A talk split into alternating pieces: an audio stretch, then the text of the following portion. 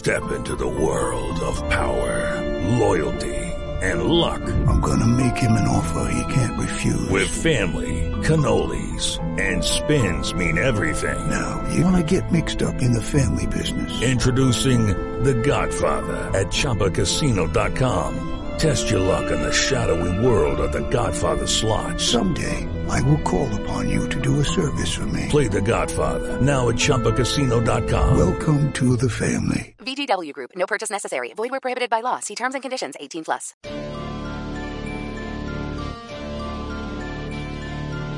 Are you searching for the best in online black radio? Then go to blacktalkradionetwork.com, helping you filter through the noise. Real talk, black talk.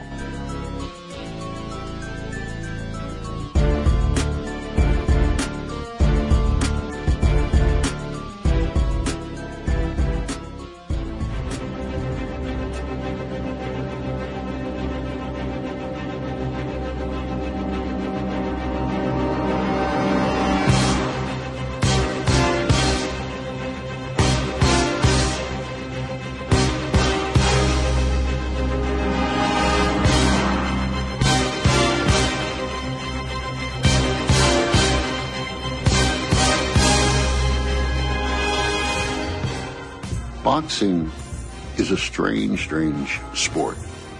Bottom line, it's legalized assault. But it has given people throughout history a chance to better themselves and has always been the sport, if not of the dispossessed, of the lowest rung on any ladder. Jack Johnson would tell a thousand stories of how he got started. In a fight with a neighborhood bully. In a run-in with a brutal railroad detective. And by taking part in one of the most humiliating creations of the Jim Crow era, the Battle Royal. A backroom spectacle in which six or eight or ten black boys, often blindfolded, were set to punching one another while drunken white men jeered them on. The last one standing got the prize. Usually, a fistful of tossed coins. Jack Johnson was often the last one standing. Among the newspapermen assigned to the big fight was the celebrity novelist Jack London.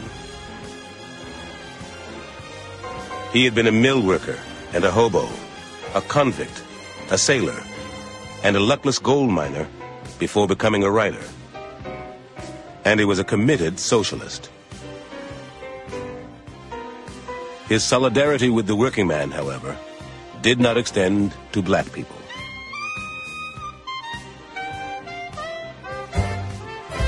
Personally, I am with Burns all the way. He is a white man, and so am I. Naturally, I want to see the white man win. Put the case to Johnson and ask him if he were the spectator at a fight between a white man and a black man, which he would like to see win. Jack London.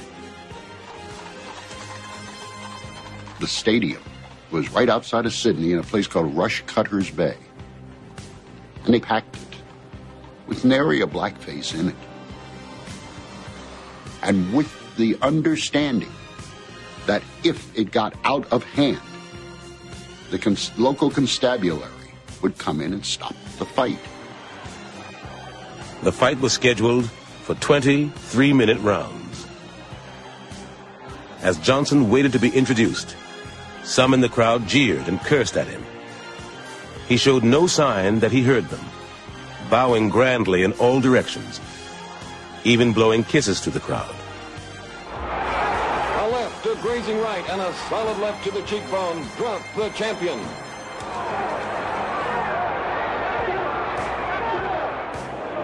It took only two minutes and six seconds, but years of waiting, and the new champion is inarticulate in victory.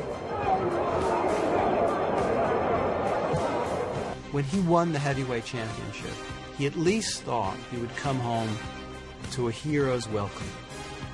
And the plane landed in Philadelphia, and he looked out the window, and it was raining slightly.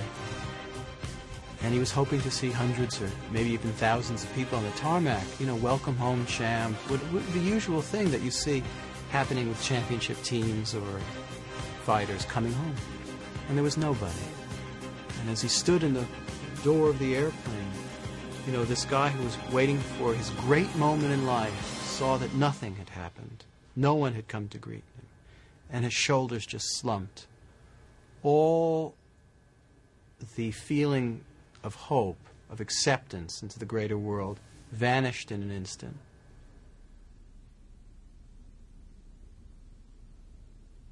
He knew then that he was consigned to that corner called Bad Man.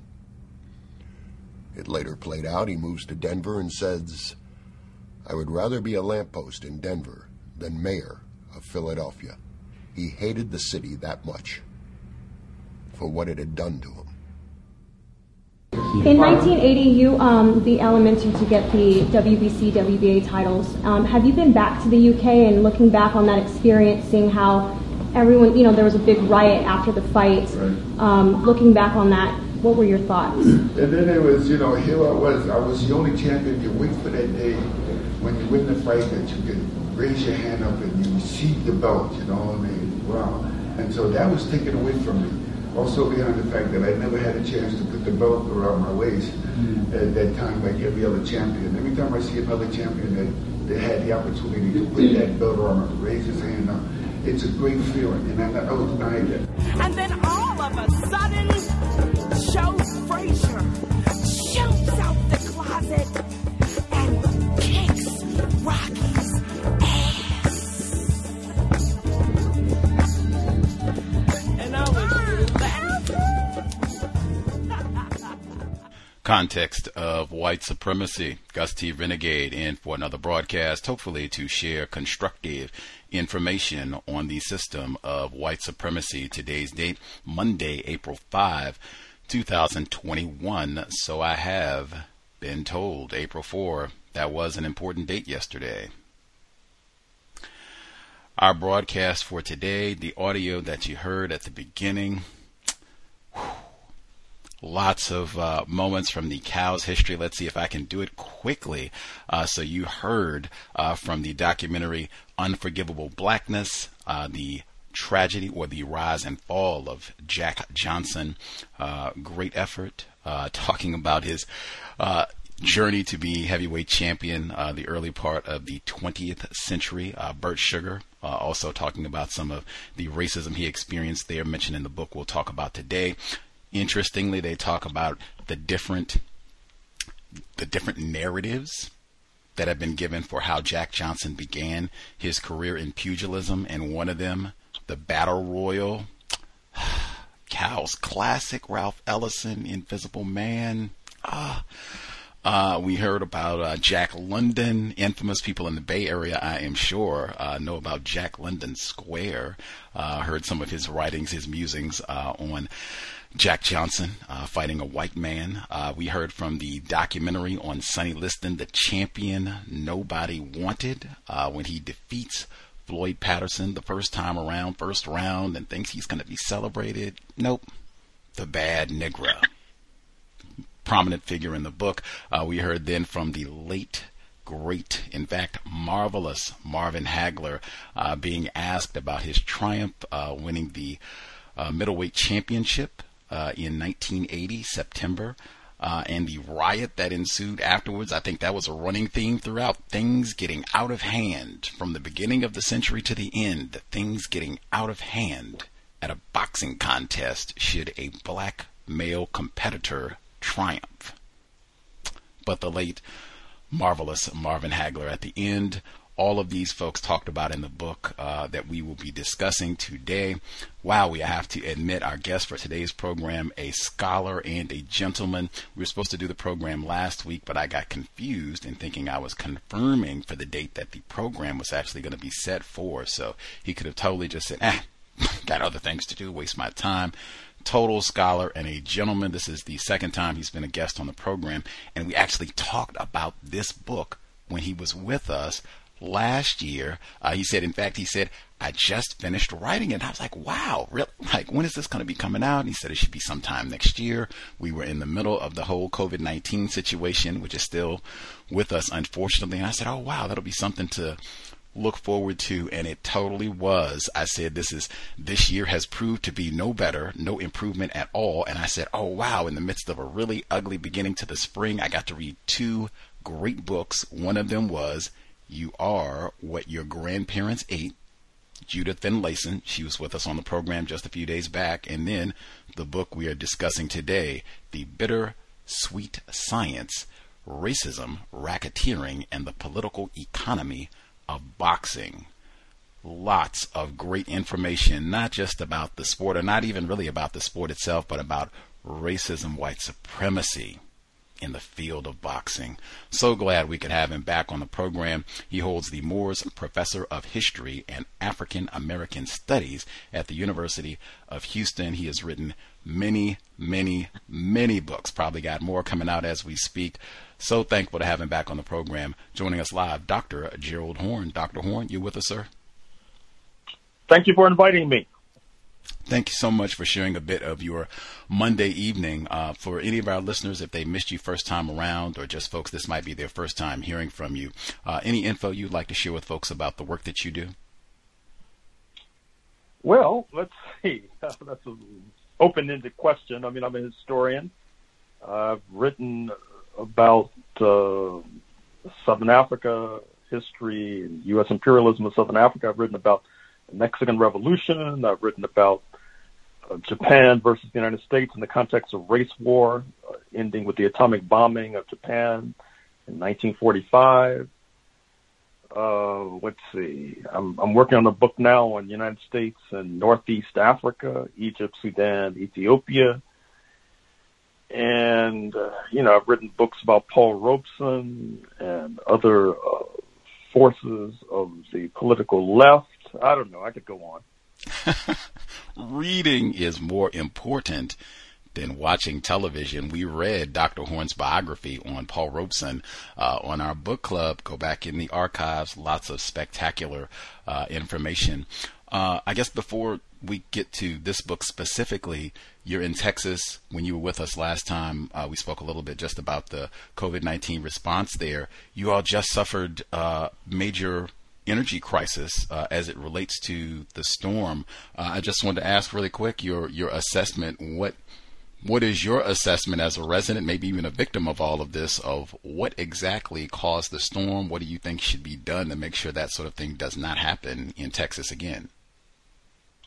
Well, you know, it's oftentimes said about famine that they're they're basically a result of a political crisis, and I would say that this quote storm unquote that took place in February 2021 and led to the collapse of the electrical system and people freezing in the cold. In fact, the latest figure is that 200 people died as a result of this quote storm unquote, but it's really a result of a political crisis. That is to say, reactionary conservative ideology that basically gives business a pass deregulation, the typical sort of Republican Party nonsense uh, that passes for politics. And so uh, we were a victim. I was a victim. I was freezing in the dark down here in Texas.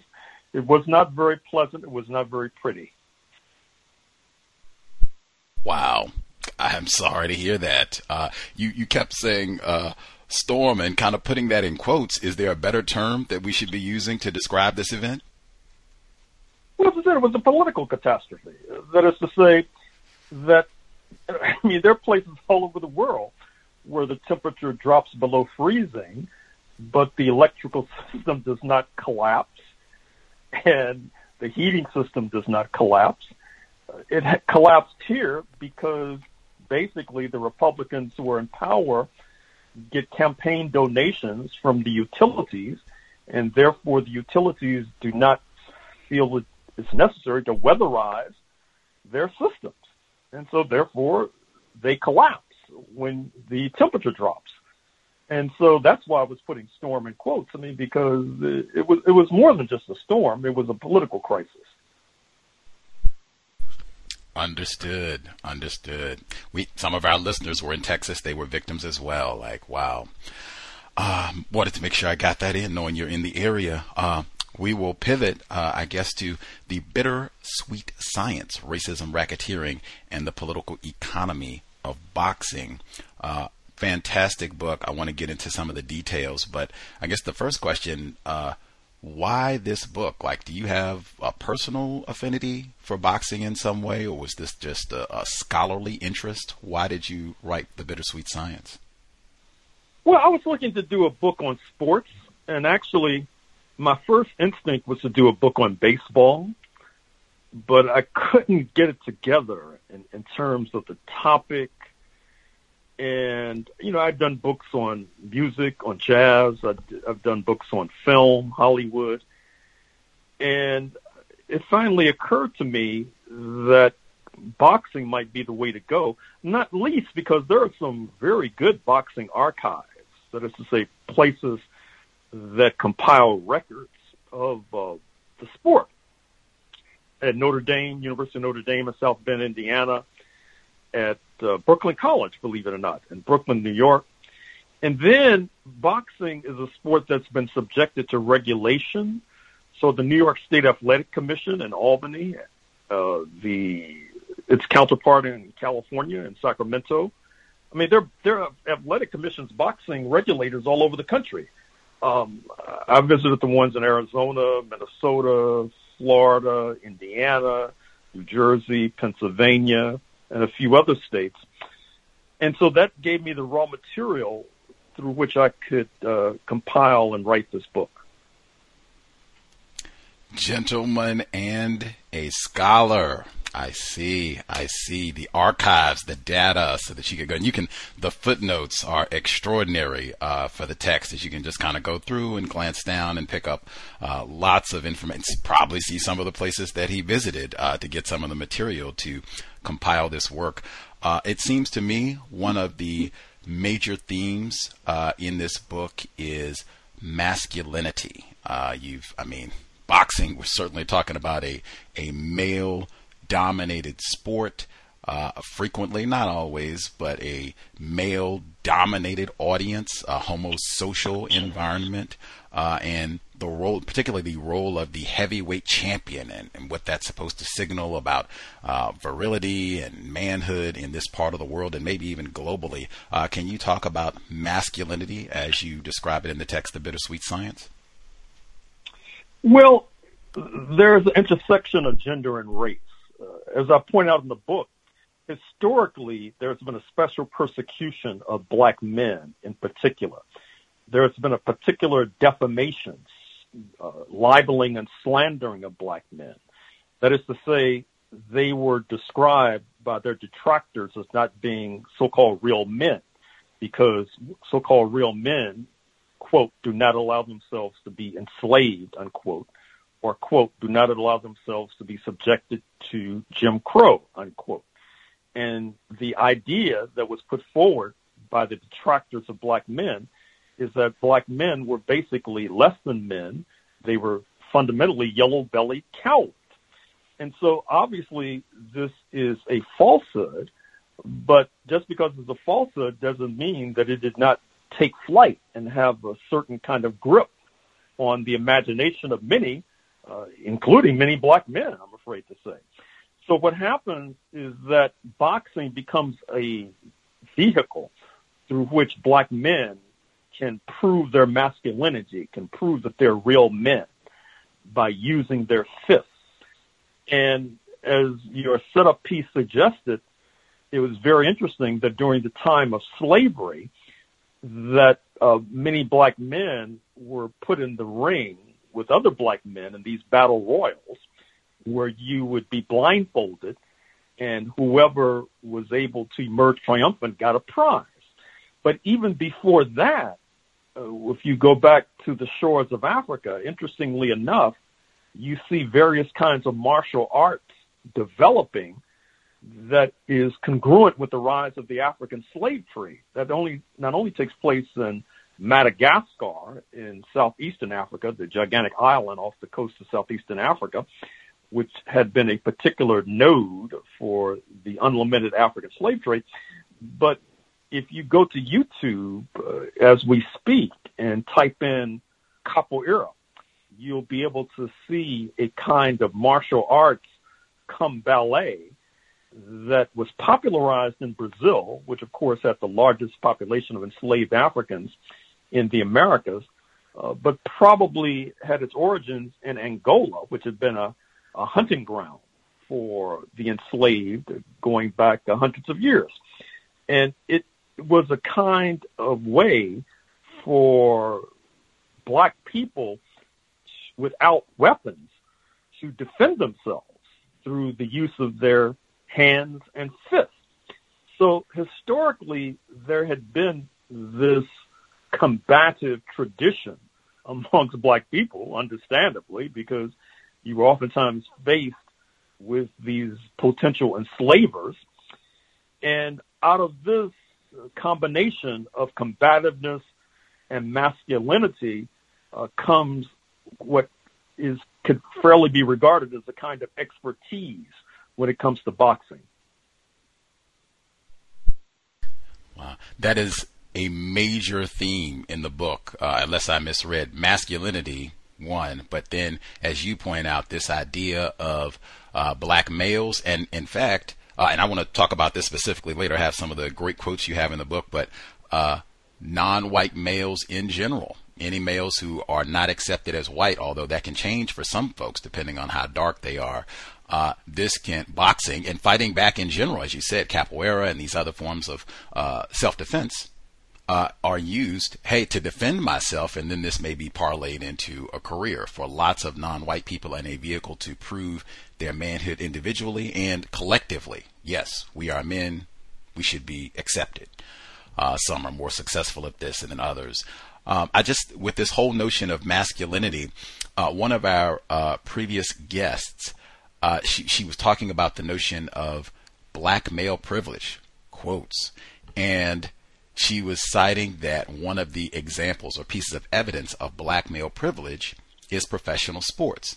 And she said the fact that you have uh, venue, like professional boxing, that was one she mentioned specifically, where you have uh, the opportunity for a Floyd Mayweather, someone who can make hundreds of millions of dollars, and some of the folks that you talk about in the book, Sugar Ray Leonard and Muhammad Ali, make millions of dollars. That that's generally not afforded for females, and you even talk about that to some degree in the book. Uh, with what you write about, do you think that's, or just what are your thoughts on that? Boxing being one piece of evidence for the notion of black male privilege.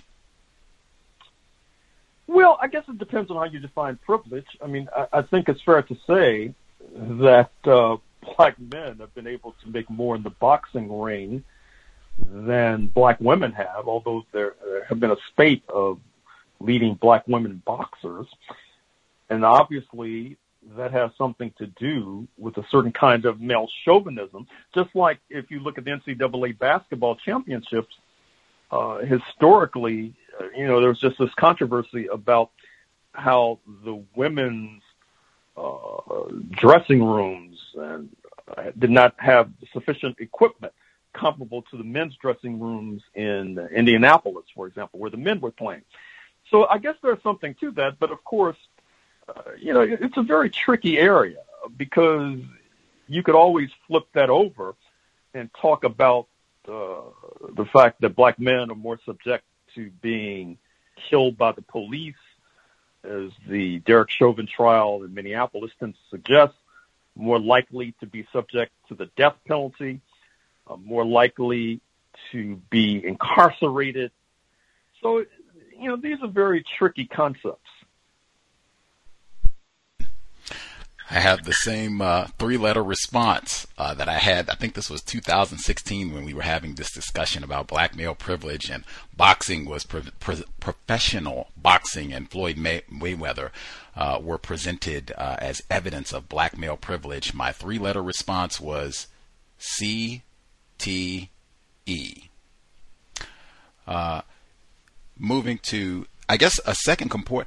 I didn't really think as much. Maybe I'm not informed about the importance of racketeering, the mafia, gangsterism uh, in the history of America. I guess that's something I'm not well versed in, uh, even though I'm a little bit better after reading your book. The subtitle is Racism, Racketeering, and the Political Economy of boxing, why is racketeering uh, right in the center of this project? Well, racketeering has been a particular theme of mine.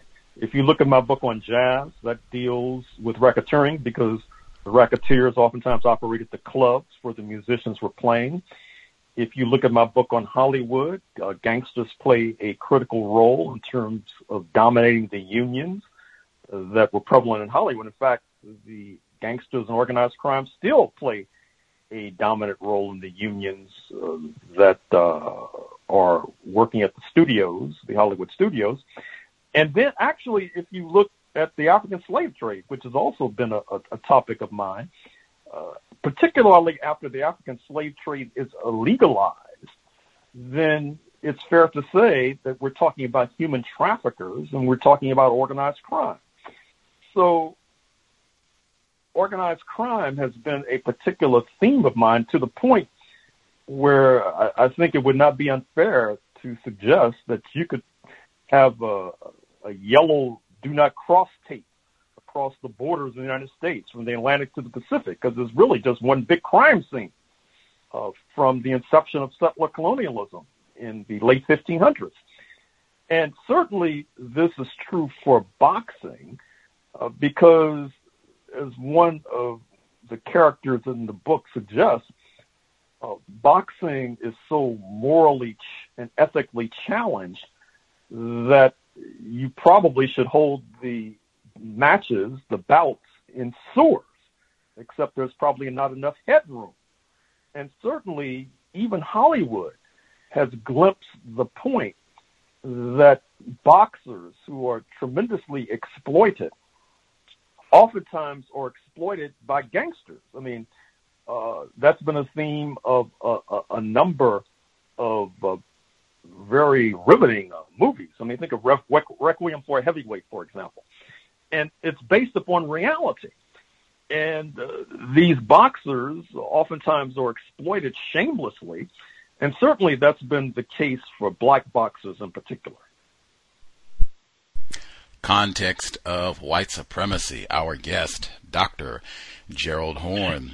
Uh, haven't seen that one. I have to check that one out. Uh, Speaking of gangsters, eh, so many fascinating tidbits uh, in Dr. Horne's book, The Bitter Sweet Science. This is on page 98, the chapter, The Brown Bomber Soars. You write, as Cohen's presence suggested, sunny Southern California was also becoming a magnet for prize fighters. Icons of the film industry often felt the need for bodyguards, and who better to serve in this role than a man who has demonstrated his mettle publicly for pay?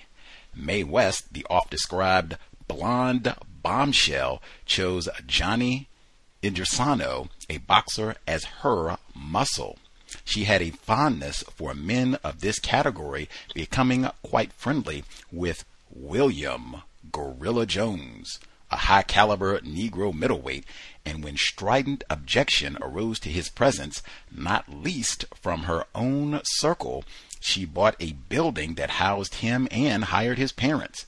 They had met in 1934 and she served as his manager, becoming one of a number of Euro American women playing a central role in the careers of Negro boxers. Jones was a kind of reincarnation of battling Siki in his flashiness. He had a pet lion that sported a diamond studded collar. They would remain friends until his death. West also claimed that her influence on Owney Madden, Madden, a top mobster, led to the bout between Joe Louis and James Braddock in 1937, which transformed the sport. This was consistent with her bias toward Negro boxers, including featherweight Chalky Wright, whom she hired as her driver. He also packed a pistol, which proved to be of little avail when he died under suspicious circumstances. It was murder, said West. Check the footnotes, check the footnotes. But I thought, wow, like, it's filled with passages like that, which kind of encapsulate everything you just said the Hollywood connection, you got the yellow crime tape, exploitation of black fighters. Like, more would you like to add, Dr. Uh, Gerald Horne? Well, you mentioned battling Siki, and maybe some of the listeners were not familiar with this black boxer whose roots were in Senegal, and he was one of a, a string of leading fighters from the continent. The continent itself has developed a number of leading black boxers as well. Think of uh, Azumah Nelson from Ghana, uh, John Mugabi of Uganda, for example, and Battling Siki from Senegal, uh, who was really knocking them out in New York in the early 1920s. He also died under very mysterious circumstances, I'm afraid to say, which has been the cruel fate of boxers too numerous to mention. And I should also say that there are two angles to this story. One angle presents the bold-faced names, which your listeners may be familiar with. Muhammad Ali, Sonny Liston, Floyd Mayweather, uh, etc. And then there are the boxers too numerous to mention who did not achieve fame and fortune, who wound up, to use your term, with CTE, wound up with brain damage, uh, wound up homeless, wound up in an early grave, wound up penniless. And this is the other aspect of the sport that oftentimes gets short shrift. Although I think it's fair to say that there are many, many, many more in the latter category than in the former category. Absolutely. Even some of the ones who do achieve fame and glory still end up in that enormous category of being penniless, exploited, brain dead. Joe Louis, many, many, many, many. Joe Frazier, many, many. Uh, with Mae West, though, I, I'm, I'm not super informed about things, but I was totally clueless about her involvement in boxing, and then to even step back at this, we're talking before World War II, 1930s, to think of a white woman being involved with black male boxers, like that was even hard for me to to grasp. Like, is that something that's wide known? People talk about Mae West and her film prowess. Do people talk about her involvement in professional boxing? Well, it's hard to say. Mae, West is largely forgotten. Uh, it's only a, a, few who might remember her film stardom, might remember her as a kind of precursor and predecessor of Marilyn Monroe, you may be familiar with, or a precursor and predecessor, perhaps of today's Nicole Kidman, that is to say, the proverbial blonde bombshell. Uh, but uh, she was a rather unique character in, in that regard. And there, there is a biography of, of Mae West by the historian Jill Watts, which I would recommend for those who are interested in more detail about her life. Hmm. Okay. Wow. Uh, you also talk about Jack London, uh, who I lived in the Bay Area, and they have Jack London Square and lots of you know markers and regard for his literary work. Uh, and I didn't think, oh, wow, this is someone who endorsed racism, white supremacy, which you seem to state pretty uh, explicitly in the text. Let's see, this is on page 40, and I included a little snippet in the introduction uh, from the documentary Unforgivable uh, Blackness, where he's talking about uh, Jack Johnson. Uh, let's see if I get the snippet. This is page 40 from the Go West Young Negro. Uh, let me make sure. This was the backdrop to Gans's pivotal 1906 bout with Danish born Oscar battling Nelson, referred to affectionately as the abysmal brute by the paradigmatic racist socialist Jack London. Nelson boastfully proclaimed before confronting Gans during my 12 busy years of fighting, I have met just five different Negroes out of a string of nearly 100 battles. I feel proud of stating no colored man ever conquered me, though in a casual epithet he referred to one of those opponents as a pretty tough coon. In his memoir, this self proclaimed coon hunter included a cartoon of battling Nelson's colored morgue with stereotyped images of four recumbent Negroes. When he defeated one of his unfortunate Negro opponents, the band played All Coons Look Alike to Me. I actually looked and they have this song on YouTube if you want to check it out. Um, can you give us a word, Jack London? You seem uh, explicit, unequivocal, racist, Jack London. Well, Jack London represents a very tragic and unfortunate, unfortunate ideological trend, which should not be unfamiliar to us in the United States of America. What I'm suggesting is that there has been a trend, fortunately not a widespread trend, that is to say, a widespread trend of the socialist movement, but there has been a trend which is represented uh, in Jack London's ideological counterparts in pre-independent South Africa, where about a hundred years ago, certain so-called socialists were putting forward the line, workers of the world unite for a white South Africa. Or even if you look at apartheid, which is implanted in South Africa in 1948, part of the purpose was to uplift the Afrikaner poor uh, by degrading and grinding into the dust the black majority and letting the former basically leech off of the latter. Or even if you look at the United States of America, uh, the part of the so-called American dream oftentimes has been based upon poor Europeans getting off the boat and being able to get a grub stake in terms of the land of Native Americans. I mean, that was what the Homestead Act was all about, which was enacted in the early 1860s, whereby uh, tens of thousands of acres of Native American land was turned over to these Europeans just off the boat. I mean, in some ways, you could say that is the paradigmatic expression of white supremacy, the Homestead Act, which, by the way, I'm afraid to say that certain so-called progressive forces uh, salute the Homestead Act because they see it as a sort of wealth redistribution. Uh, but of course, it's wealth redistribution from Native Americans to these Europeans. So Jack Johnson is not terribly unique.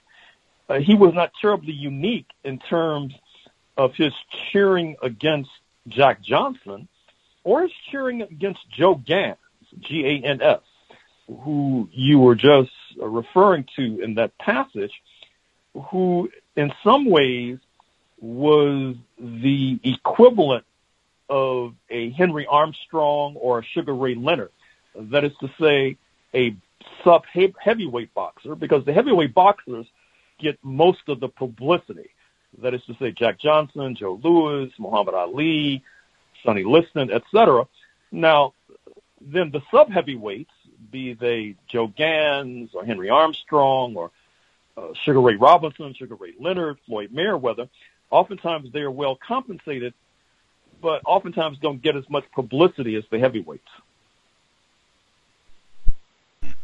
That's an important point that you talk about with things getting out of hand. Uh, in fact, we have one of the rare incidents where things did get out of hand, but it was not with the heavyweights. Marvelous Marvin Hagler, a middleweight, uh, fighting Alan Minter in 1980, where things got out of hand. But you talk about that again, going back to manhood, where the heavyweight division, that's really about manhood and masculinity. Once you get down and it's smaller weight, that's not quite as important. Like we can have a black person fight there, but heavyweight, that's really, really captures the attention. And I think also an important point for our listeners, you talk about boxing is not as important in the United States now as it was at the time of Jack Johnson, at the time of Muhammad Ali, at the time of Joe Louis.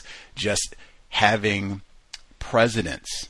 In fact, there's a video where John F. Kennedy, President John F. Kennedy, tells Floyd Patterson, you should fight Sonny Liston. You should fight him and beat him. It would be good for a bad Negro. You should fight him and beat him. Like having presidents. You talk about that presidents who Nelson Mandela being a boxer, but presidents who are paying all this attention and watching these fights and having these uh, fighters come to the White House and their prominent spokesman and Max Schmeling, the German fighter who beat Joe Louis the first time around. He's posing with Adolf Hitler and a national hero. Just can you talk about the huge prominence that boxing had at one point in the world and especially in the U.S.?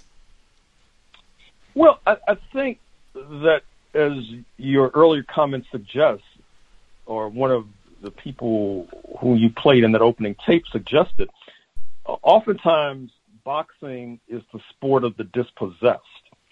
And I think that's what's happened is that as black people in the United States have been able to batter down the walls of Jim Crow and create more opportunity, there is less of an emphasis upon boxing. And then also as there has been less self-doubt about our masculinity, where we had to prove that we could ascend to be the emperor of masculinity, to use the term affixed to the heavyweight champion, well, then there's less of a need to demonstrate one's mettle in the ring. And then likewise, I think a lot of the masculine energy uh, has been transferred to other sports particularly professional football, uh, which is a sport of controlled aggression, which is a sport that is an expression of controlled violence, and where 70% plus of the performers, of the athletes, happen to be of African descent, and of course, most of the star players as well. And that, that has been a sort of an outlet for masculinity. And as you know, uh, professional football, even though it has been around for about 100 years, it really doesn't begin to take off until I guess maybe the the late 1950s with the rise of the Baltimore Colts and then the TV contracts that are able to negotiate in the 1960s. And so therefore you begin to see more black uh, athletes migrate into that field, just like you see more black athletes and black men in particular migrate into basketball uh, which in its origins did not necessarily welcome uh, black players, but I think it's fair to say that it's a sport that today is dominated by black players. And so once again, the kind of expressions of masculinity can now be expressed on the basketball court and not just in the boxing ring context of white supremacy, Dr. Gerald Horne. Uh, this is on page 94, and just avenues for acceptance. What I said earlier, I thought this was really fascinating because you come back to this a few times in the text. This notion, uh, in fact, Dr. Welsing, we talk about having in a system of white supremacy, there is a color hierarchy. The darker you are, if you are classified as a black person, you will be treated worse. And talking about for folks who are so-called Italian Americans, Jewish Americans who are not accepted as white at the beginning of the 20th century, that can change. Uh, and you write on page uh, 94, often a Jewish American fighter could change his name, dispense with wearing the Star of David on his trunks, and could then possibly elude the harsh edge of anti Semitism. Melanin rich Negroes, by and large, did not have this option. After the revenues for boxing rose, name changing became endemic, which, in a sense, was a guidepost on the centuries long road to whiteness or acceptance of ostensible European outliers into the wider family of white America. To be sure, Italian American prize fighters and others who faced the sting of bigotry also had available such an escape hatch. In one meeting, the New York State Athletic Commission entertained the petition from Abraham Lieberman to adopt the ring name of Artie O'Leary and J. William Ginzardi became Johnny Williams. And you give a lengthy list of people who did this same sort of uh, metamorphosis. And in fact, even give, uh, I'll just give one little snippet before I get your response. Uh, you go on. Having said that, it is similarly striking how certain boxers sought to appropriate the identity of famed Negro punchers. Anthony Campolongo became Italian Joe Gans, and Cyril Quinton became Panama Joe Gans. Then there was Baby Joe Gans, uh, and they have all the uh, these others where they're kind of even seems paying homage uh, to some of these black fighters. But just can you talk about this process of how some of these uh, folks who are not black but not quite accepted as white, they could through boxing become accepted as white? Well, it's interesting when, when you were talking about these Euro Americans adopting the name Joe Gans, who was this famed black fighter. I'm still trying to figure that one out. Uh, why they chose to identify with this black boxer. Maybe it wasn't identifying with the black boxer. Maybe it wasn't homage to the black boxer. Maybe it was a kind of appropriation. Uh, that is to say, it's like the, the Elvis Presley trope, where if you don't uh, like Louis Jordan or Chuck Berry doing this music, uh, enjoy Elvis Presley doing this music. I'm still trying to figure it out. But in any case, with regard to uh, Jewish American boxers in particular, uh, when you look at the oral histories of many of these Jewish American boxers, they oftentimes say that growing up in neighborhoods that were dominated by Irish Americans and Italian Americans, they had to use their fists to once they left their door to go to school and that this helped to engender in them a desire to excel in the boxing ring. And interestingly enough, uh, in the concentration camps of Eastern Europe administered by the Nazis, the Nazis oftentimes for their entertainment uh, liked to see these Jewish American or Jewish men, I should say, uh, beat up on each other. But we all know that after 1945 and the defeat of Hitlerism and fascism, uh, there was, and with the rise of the civil rights movement too, I should add, there was a kind of social promotion of Jewish American men in particular, and it was not as necessary for them to display their mettle in the ring. And in fact, many of them became disproportionately uh, managers, referees, or in the case of Bob Arum, who is still in the land of the living, uh, the top promoter uh, of boxing. Of course, he's in his late 80s, along with uh, Don King, uh, who is that rare breed of, of a black American who was able to excel in the sport outside of the ring. And of course, Bob Arum is still promoting fights uh, in his late 80s and from his perch in Las Vegas and so in, in some senses it it does track to a degree uh, the trajectory of black American boxers, although as I said, obviously those who happen to be melanin rich uh, have a uh, more difficult road to hoe, to use that expression. And however, it remains fair to suggest that just like you had a migration of black Americans uh, eventually out of the boxing ring into other avenues as the walls of Jim Crow began to erode, you had a similar process and trajectory for a number of Jewish American men who, of course, were able to uh, to rise even higher on the socioeconomic ladder because they could be defined as quote white unquote.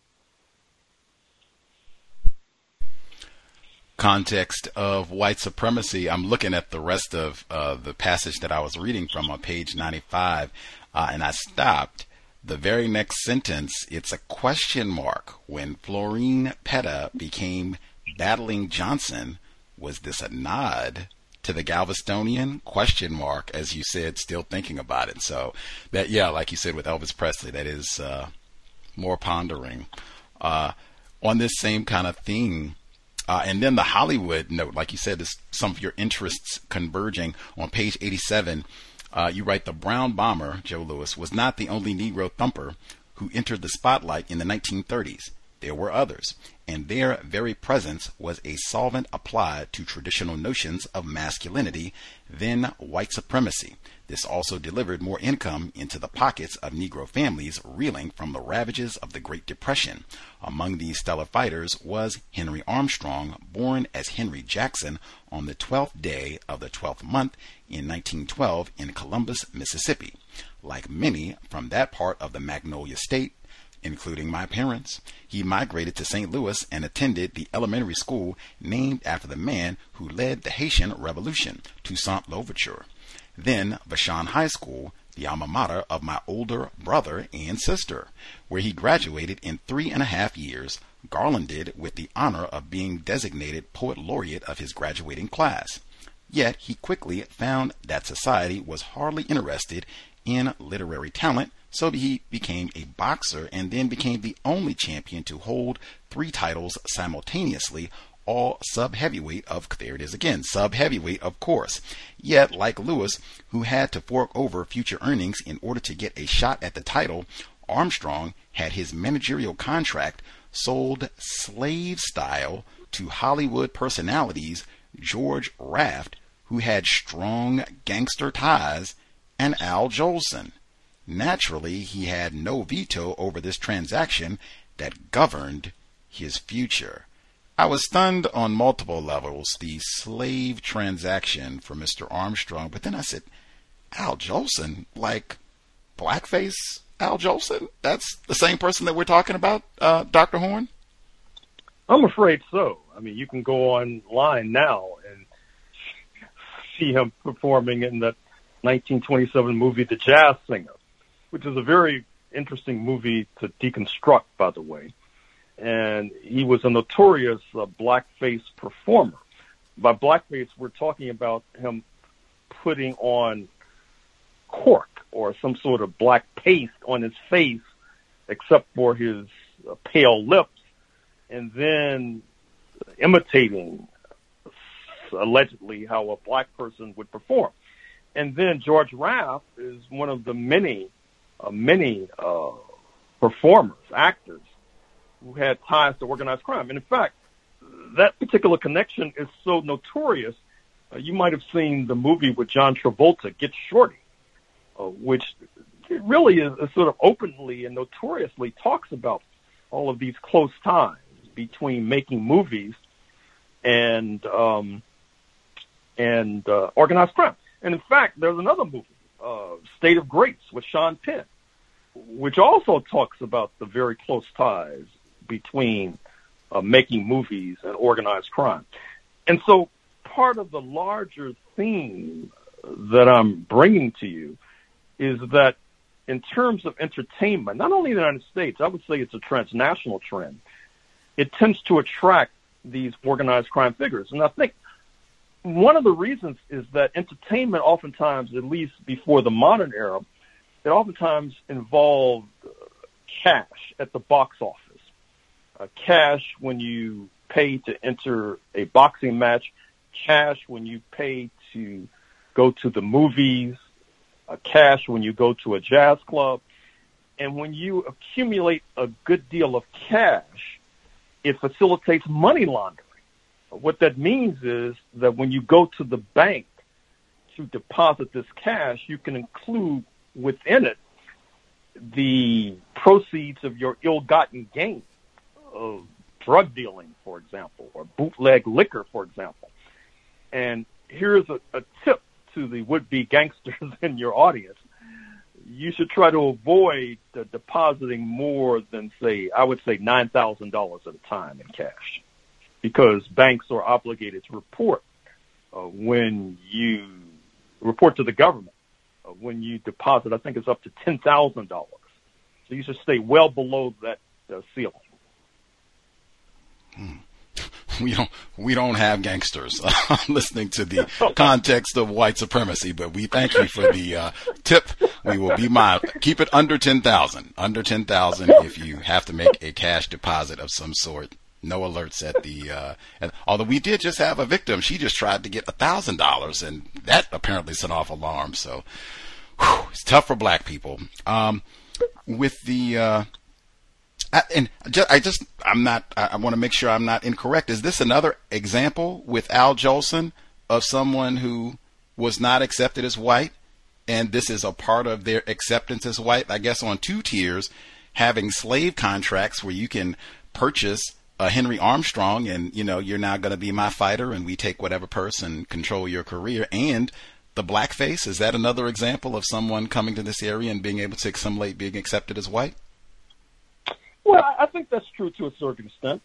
I think if, if you look at the jazz singer in particular, and you analyze that film, in fact, uh, the, this late historian at UC Berkeley did a whole book uh, in which the jazz singer was the centerpiece.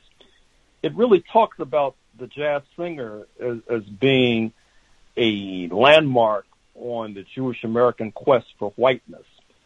And of course, the quest for whiteness oftentimes involves a simultaneous denigration of blackness, which of course you see clearly, and and, and also a, a sort of uh, not only the guidepost on the road to whiteness, but so-called U.S. nationality involves a denigration of blackness because the, the Al Jolson character in the jazz singer, uh, rather than opt for being a performer solely in Jewish circles, he decides to migrate to being a performer in wider U.S. circles.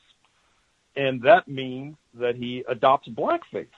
And so it's a very interesting uh, metaphor, if you like. And the metaphor is then, uh, in some ways, uh, ratified uh, when he assumes the contract of Henry Armstrong. And of course, it, it's, it's not just these boxers who are traded, quote, slave like, unquote, uh, from one so-called owner to another. I mean, think about it. I mean, look at these professional athletes. You can be traded from Houston to Milwaukee, basically. It's almost as if the host of COWS can be traded from wherever you are. What city are you in, by the way? Uh, Seattle, Washington. So you can be traded from Seattle, Washington for a radio host in New York City, for example. I mean, it, it, it sounds ludicrous, but you still have people in 2021 who are subjected to that sort of outrage. Mm. Wow.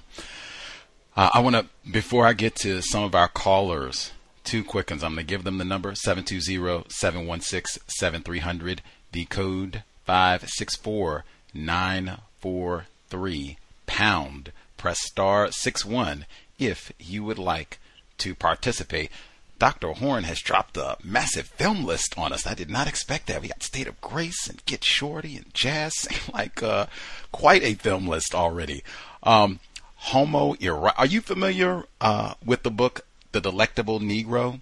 Homoeroticism. Oh yeah. Oh, a gentleman and a scholar, Dr. Gerald Horne. Okay, on page two thirty-five, uh, you write. There were Native American grapplers portrayed insensitively, also especially Chief Don Eagle, who was not able to subdue Gorgeous George, though the victor intentionally subverted traditional notions of masculinity with his preening, his strut, his affect, his wardrobe, his flashy blonde coiffure, his dramatic use of perfume, or should I say cologne. The gorgeous one was an early cowardly villain, a recurrent trope in the sport, in quotes, and possibly a stand in for how settler colonialism was built. Hmm. He was also, oh, he also was passing in that he had a heterosexual marriage and two children whom he shielded from the public so as not to disrupt his image. Residing in the 1960s in a fashionable abode at 8272 Sunset Boulevard in Los Angeles, he ran afoul of regulators when his routine, a woman preceding him into the ring, she disinfects it for me, he explained, was flummoxed since no girls are allowed in the ring in Brooklyn, homosocial environment I said before. Still, he appeared to subvert masculinity, a punishing grappler who seemed to be effeminate. just as Ali and other punchers continued to contradict the continually discredited idea that black men were somehow cowardly. Like Ali, who emulated him, he also wrestled with alim- alimony between the eternal revenue and my ex-wife whom I am supporting and my children, he felt his income was draining. The sport may have been more sexually fluid than it appeared at first glance. The writer Ishmael Reed has referred to the bisexuality of Sugar Ray Robinson while revealing that the broadcaster Howard Cosell made like minded sexualized overtures to Ali's tormentor, Larry Holmes. Many different things that could be pointed out. I guess homoeroticism, that's my big question, but I have to pause to go back to, to Gorgeous George. Now, wait a minute now. Uh, let me, can you, can you break this down for us? You write, the gorgeous one was an early cowardly villain, a recurrent trope in the sport, and possibly a stand in for how settler colonialism was built. Can you break that down for us a bit, Dr. Horne? Well, when I wrote that sentence, I was thinking of all of these different. Me- it's almost a cliche.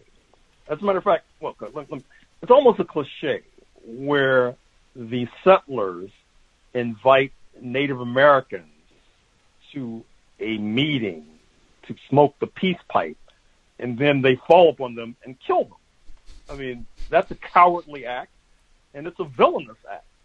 Interestingly enough, Toussaint Louverture, the grandest abolitionist of them all, the founder of revolutionary Haiti, that's what happened to him circa 1802 when he was supposed to be having a powwow with the French invaders.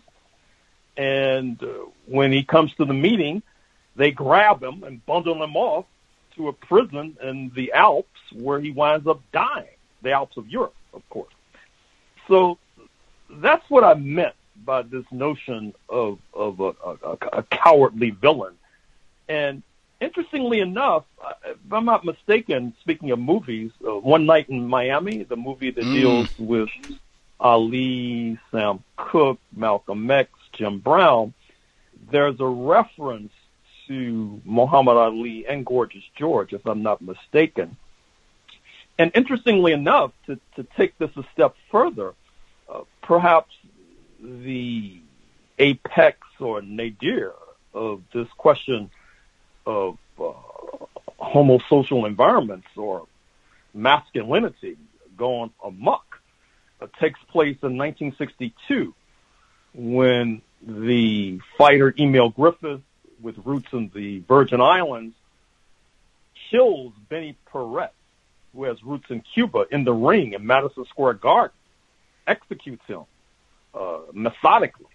And this is after Benny Paret had charged that uh, Emil Griffith was homosexual. And it turns out, Emil Griffith was, but in 1962, that's not the kind of descriptor you wanted affixed to you. And so, in a bloodlust of revenge, Emil Griffith kills him in the ring. It's quite an episode. Mm black male privilege. Uh, my greater question the homo social environment, generally it's male dominated, sometimes exclusively. Uh, white males, certainly exclusively male sometimes, though not always, Mae West. Uh, but the homoerotic component, and incidentally, if you could, what exactly did Howard Cosell, what did he say about Larry Holmes or to him? You have the footnote for people if you want. The footnote is right here, so you can check out Ishmael Reed, Complete Muhammad Ali, page 201. 150. So if you go, I encourage reading. You can go get Mr. Reed's text and see what he said. But what exactly did Howard Cosell say uh, about or to Larry Holmes? Well, uh, as I'm sure you know, I mean, there, there's this phrase that apparently has a backstory. The phrase being the DL or the down low, which oftentimes is ascribed to men who are ostensibly heterosexual, but have, shall we say, another life.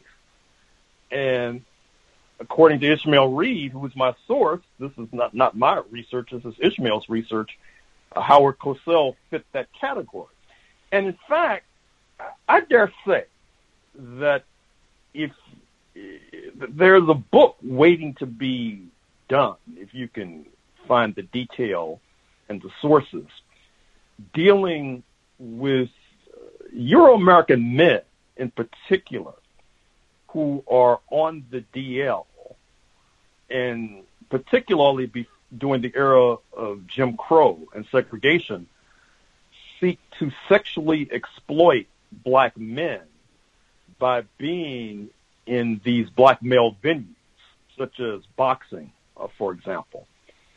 Uh, in, fact, when uh, I was a high school student in St. Louis, Missouri, some years ago, it appeared that the basketball coach, who was a Euro American man, a man, uh, could be uh, described thusly as a person who was able to implant himself in this mostly black male venue so that he could sign marks, if you like.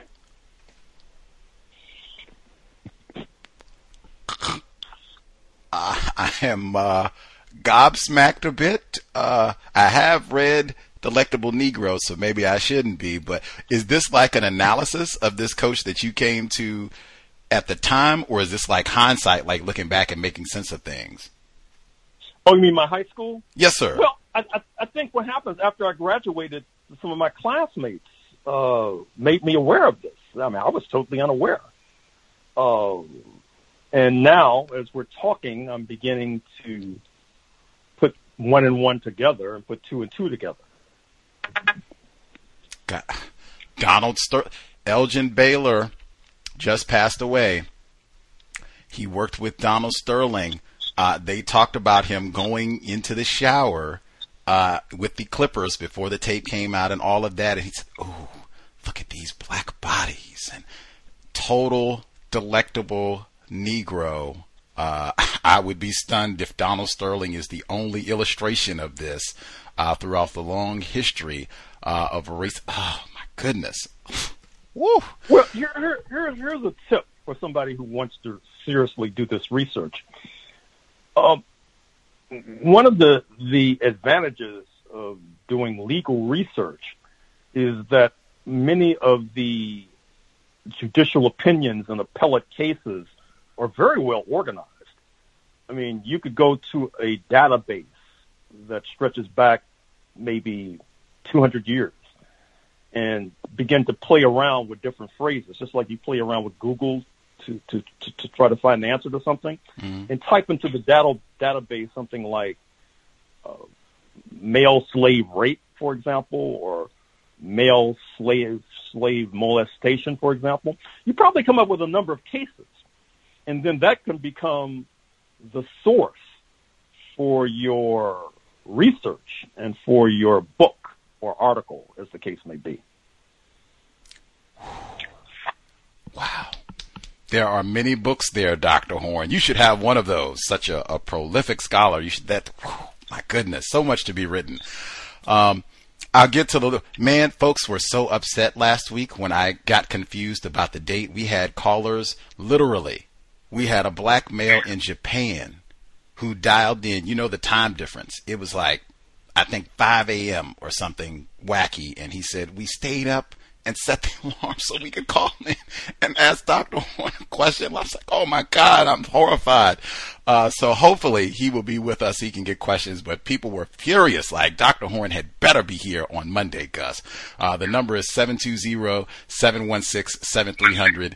The code 564943 pound. Press star six one if you would like to participate. Uh, let's see. Uh, Henry in Chicago. Uh, I think he was with us last time when you were previewing the bitter sweet science. Uh, did you have a question for Dr. Horne? You should be with us. Uh, can I be heard? Yes, sir. All right. Uh, greetings, Gus, and uh, greetings, Dr. Horne. Uh, obviously, you probably heard me before. I'm a big fan of your work, and I think this is an excellent book, uh, The Bittersweet Science, uh, another one of your uh, great books. Uh, and yeah, I was also mad too, and was spewing a lot of anti-black uh, words on Gus uh, when uh, when you were on on uh, last week. But what's so interesting? Speaking of anti-blackness, uh, in your chapter of the Brown Bomber uh, swords, uh, referring to Joe Louis, on page 93, you referenced uh, Max Schmeling uh, and Jack Johnson uh, because uh, Jack Johnson and Joe Louis uh, didn't get along. That Johnson uh, uh, helped train Max Schmeling. Can you can you elaborate more on that? yeah, it, it, it's it's very unfortunate. I mean, a, a lot of it has, well, some of it has to do with the fact that Jack Johnson, understandably and justifiably, felt that he didn't get the proper respect. He didn't get his due. I mean, after all, I mean, Jack Johnson was put in jail. I mean, Joe Louis had difficulties. He wasn't put in jail. Muhammad Ali had difficulties. Uh, he wasn't jailed. Jack Johnson was actually jailed. And then when Joe Louis began to rise in the 1930s, the line was that Joe Louis should try to be the anti-Jack Johnson. Uh, that he should not be photographed, at least, or even consort with Euro-American women, although Jack Joe Louis did seem to have a proclivity for light-skinned black women, for what that's worth, and also that uh, he shouldn't smile when he knocked out a white man, which Jack Johnson tended to do. But then, to show you the contradictions of racism and white supremacy, when Joe Louis didn't smile when he knocked out a white boxer, then it seemed like he was acting like he was a grave digger or mortician, for example, which then did not reflect well, according to some, on Joe Louis. And so I think all of this combined to, in, in Jack Johnson's mind, to make him a, a kind of antagonist of, of Joe Louis. And then, of course, Jack Johnson spent a lot of time in Europe. Uh, when he was on the lam, during, say, from about 1910 to 1920, before he was jailed, other than Mexico, a lot of time he spent in Europe, for example. And then after getting out of jail, he found it easier, as many black people have historically, to make a living overseas than in the land of his birth. And uh, however, I think that since Jack Johnson was a politicized fighter, a politicized fighter, perhaps even more than Joe Louis or even Muhammad Ali, believe it or not, I think that he might have lived to have regretted his association with Max Schmeling. Okay. Uh, uh, am I am I allowed to ask two more questions, Gus? Uh, if they're concise, yes, sir. Okay. So uh, in in your chapter on uh, the Ali regime, on page uh, 210, you talked about, uh, uh, well, you referred to Ishmael Reed's research contending that Angelo Dundee was a uh, spy for the FBI or an informant. And I wanted to know in your research of that, if he was, who was his target? Was it was it the mob ties that his brother had, or was it Ali himself? Well, see, it's interesting. Angelo D- Dundee, for what it's worth, was an Italian American. Italian Americans, as you probably know, have played an outsized and disproportionate role in organized crime circles. And I think it's fair to say that even though he's denied it, that Angelo Dundee had those sorts of associations with organized crime. In one of my earlier chapters, the, the chapter, oh yeah, the chapter entitled "Gangster Par- Gangster's Paradise." I remember when I was writing that chapter, I, I was writing it with Coolio on uh, repeat uh, as I was writing. Um, you know, you'll, you'll find a lot of detail about Angelo Dundee in the 1950s and his association with organized crime, not to mention his brother, uh, who was a promoter. And so when you get involved in organized crime, it's just like the movie Judas and the, and the Black Messiah. Once you get involved in crime, it oftentimes the authorities come to you and say, look, either you become an informant or you're going to jail. I assume that's what happened with Muhammad Ali. Now, was excuse me with Angelo Dundee. Now, was Muhammad Ali his specific target? Well, yeah, but I'm not sure if he got into that just to spy on Muhammad Ali, but I think it became rather convenient. Okay, and and one last question. Uh, t- t- you you mentioned a lot about the uh, uh, the, the the Great White Hope in your book, and you know we currently have a heavyweight uh, uh, heavyweight uh, white champion in uh, Tyson Fury. And speaking of homoeroticism, if you saw his last fight, he was actually licking the neck of uh, Deontay Wilder. But Yeah. uh, speaking of which, why why is Tyson Fury not as celebrated as a you know white heavyweight champion? Well, that's a good question. I, I, I mean, stay tuned. By the way, refresh my recollection as to where he was born. Uh, I believe he was born in Britain, but I think he's Irish though. Yeah, well, see, that's what I was thinking, and that perhaps because he's not a U.S. national. I mean, if, if you look at the the so-called Great White Hope, I mean, look at Gerry Cooney, for example, who made a small fortune, even though he wasn't that good of a fighter. Uh, you know, his roots were in New York State, and so I think that because Tyson Fury's not a U.S. national, perhaps he doesn't have as much utility, possibly, as the so-called Great White Hope. And then there's the general decline of boxing uh, from the heyday of Muhammad Ali, for example. Uh, the you know the top fighter right now is a sub heavyweight, I guess you could say.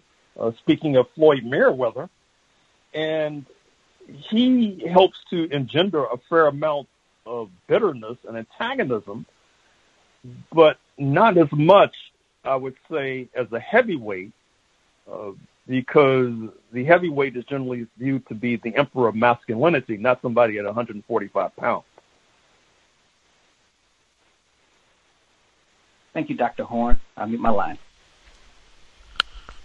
Much obliged, Henry in Chicago. Let's see, our caller from, I guess you're on the uh, Skype line. Did you have a question for Dr. Horne? Caller on the Skype line. Oh, excuse me. Uh, greetings, Gus, um, and greetings, uh, Dr. Horne. Uh, very uh, good to hear from you. Yes, I am. Uh, this is Che calling from Japan, and uh, I'm here with. I've got my son, who's also a young boxing fan, and, and lots of great information. Thank you very much, Dr. Horne. You've given us a lot of homework for further research, things to look into. I just have uh, one question. Uh, I'd like to uh, get your thoughts. I'm also I was surprised with, with the Mae West connection, and, and directly with uh, Jack Johnson. And I was one. I'd like to hear your thoughts on since within the context of boxing being such a, a mark of masculinity and then racial ma- racial black manhood, white manhood, and so on, the uh, involvement of someone like Mae West, who was the blonde bombshell at the time, and I think you alluded to there being other white women being involved, and then especially with someone like Jack Johnson, who I'm assuming wasn't unique in his own involvement with white women. Uh, what sort of a what sort of a what sort of what uh, effect did that have on boxing and, and, and concepts about masculinity reactions from uh, white racist men and so on. The involvement between these uh, these white women being involved with these black men, these black champions, and then the black men themselves also being involved romantically uh, with white women. Well, as I'm sure you know, uh, that's one of the reasons why Jack Johnson had to go on the lam. Uh, that is to say that he was accused uh, in a federal crime of transporting a woman, meaning a white woman, across state lines for illicit purposes.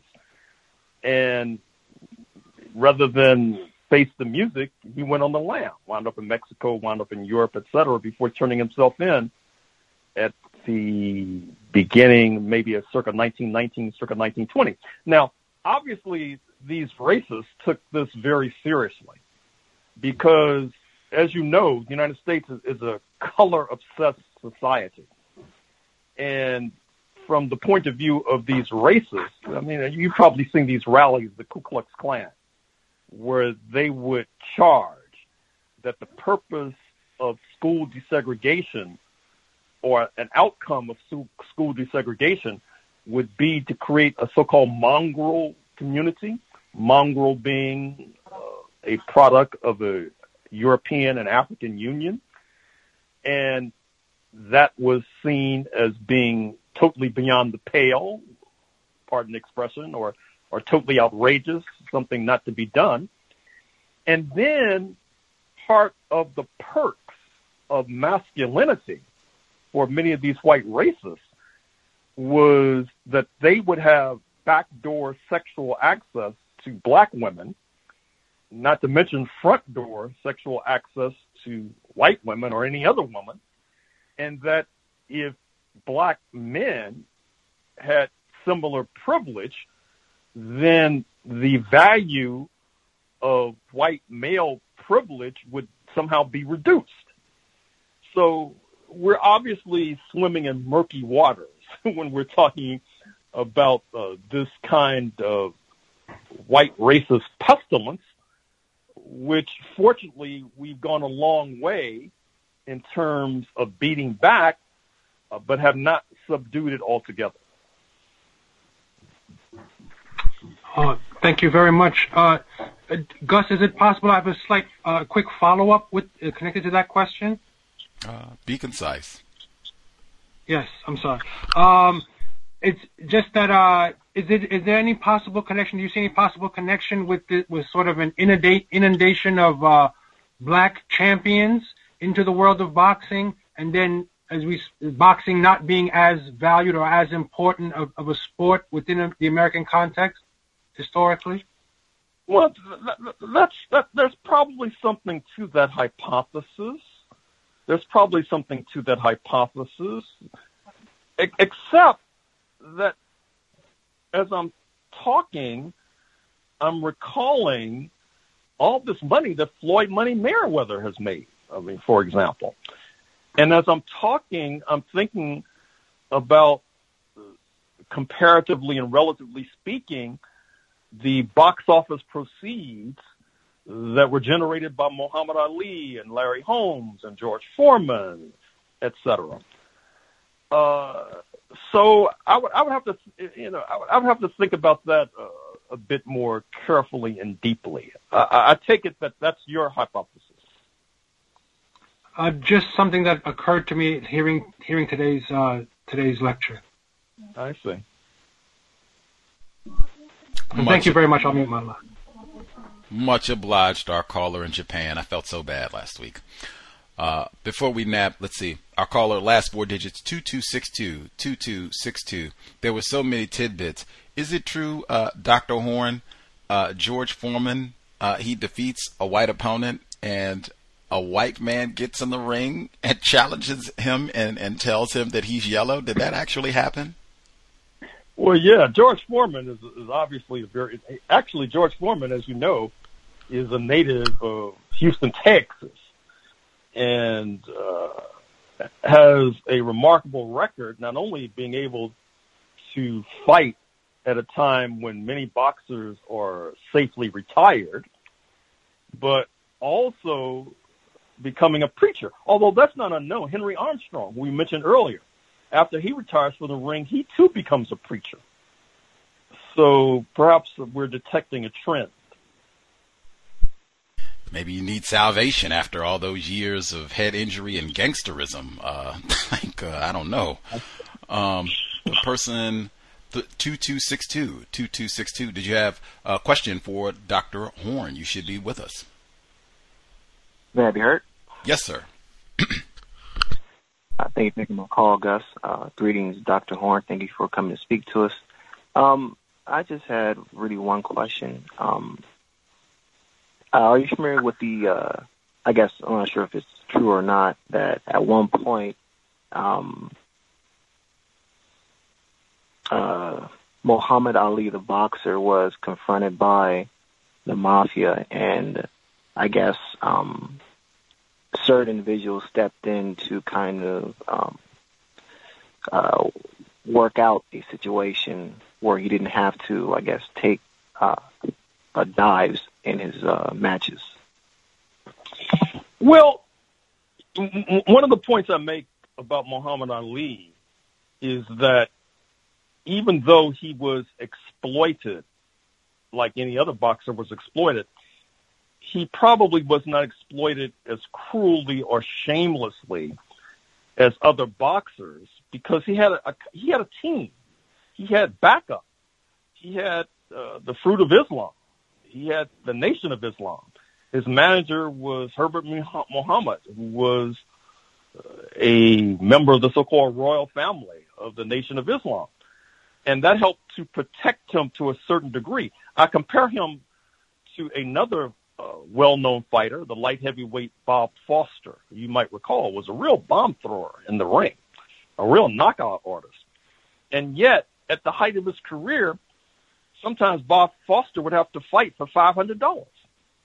I mean, Muhammad Ali might leave a five hundred dollar tip at a restaurant, and so I think that it was possible for Muhammad Ali to circumvent these overtures from organized crime, which inevitably took place because it's a mob dominated sport in an entertainment industry that's likewise dominated by the mob. But because he had backup, he was able to do it in run to a large degree around this. Although, of course, as you know, I mean, as you probably suspect or may have heard, uh, the the man who promoted his fights for the longest, Don King, was said to have close ties to organized crime, and in fact, as I tell the story in the book, when Don King was catapulted into prominence in Cleveland, Ohio, uh, this was in the midst of a gang war where a number of Don King's antagonists uh, in organized crime wound up six feet under.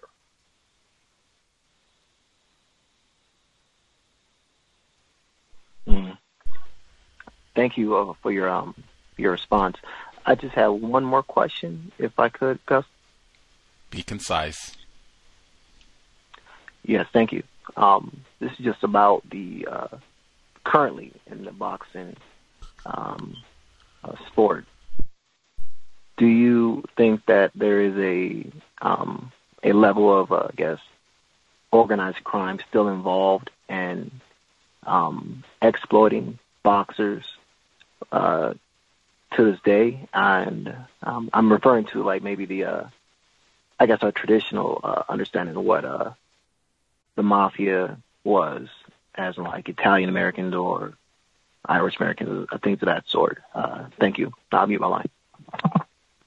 Oh, sure. I mean, particularly in, uh, I mean, it's no accident, as the historians like to say, that a citadel of the sport is Las Vegas, where, in some sense, legalized boxing began to take off. That is to say, in Reno, Nevada, uh, circa 1910, when Jack Johnson uh, is able to overcome the Great White Hope hype.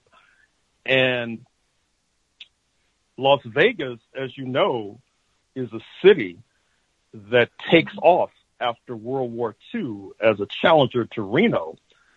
And as the movies tell you accurately, it's a city that's basically originated in terms of its wealth by gangsters like uh, Meyer Lansky, for example, or gangsters like Bugsy Siegel, for example. You might be familiar with the movie Bugsy with uh, Warren Beatty playing uh, Bugsy Siegel.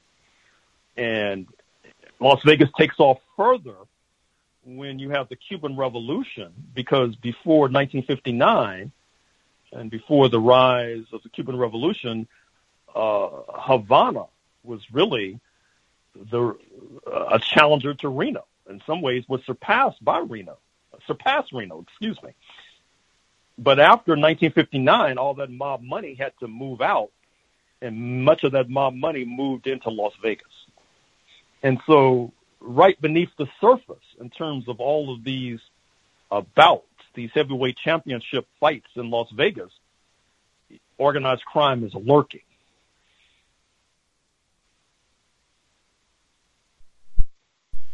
Much obliged, uh, caller, for your response. I think, speaking of Don King, I think we might have uh, our caller in Cleveland. Uh, if you had a question for Dr. Gerald Horne, you should be with us. Uh, greetings, Gus, and greetings, Dr. Horne. Congratulations on a, another great work. Um, the question that I had was about uh, the uh, black promoter, a guy I wasn't familiar with, uh, Truman Gibson. I think his name name is, and um, just your thoughts in terms of the court case that was used to kind of precipitate his downfall. Um, I guess I guess just sort of my initial impression was that the whole case seemed kind of flimsy. And was it just he was targeted? It's just basically he was targeted because he was becoming so powerful, or just your general thoughts on that? Well, for those who may not be familiar, Truman Gibson was the 1950s version of Don King. The difference being that Don King, as they say, was paid. I mean, I cite one deal involving Don King's relationship with the Las Vegas billionaire Kirk Kerkorian, where out of one deal, Don King was able to garner maybe $15 million. That was just one one particular deal, uh, not necessarily having anything to do with boxing, for example. Truman Gibson, on the other hand, got involved in boxing the late 1940s as Joe Louis, the Brown Bomber, was in the process of retiring.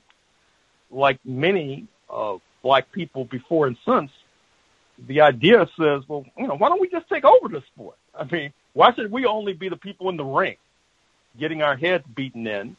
Uh, why aren't we the people at ringside and the people who are writing checks and picking up the cash?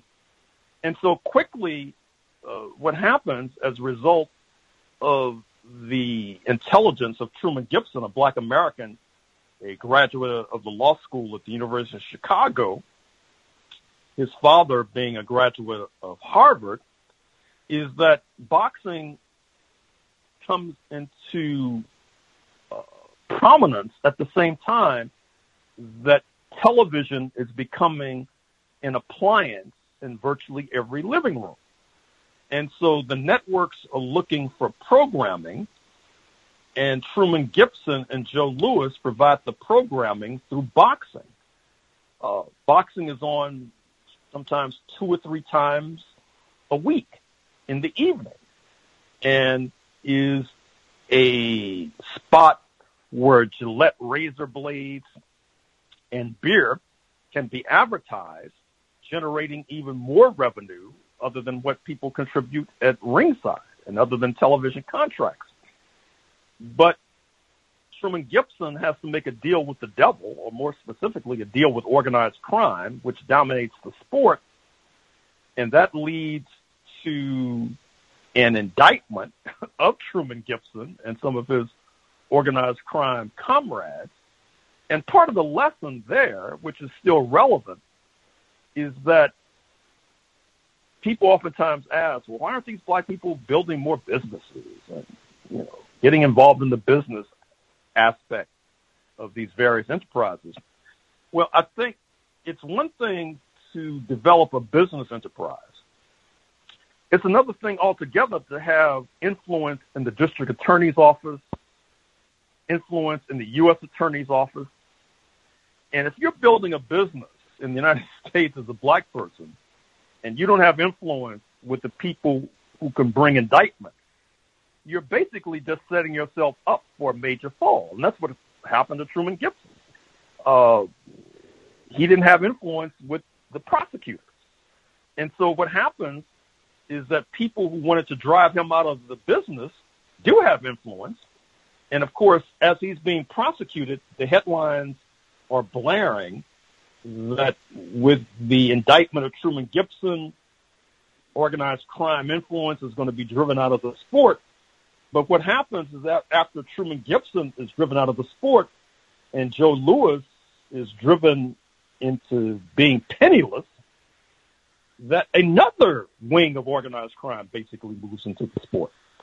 Basically, that's what happens as Truman Gibson and Joe Louis are set up for the fall.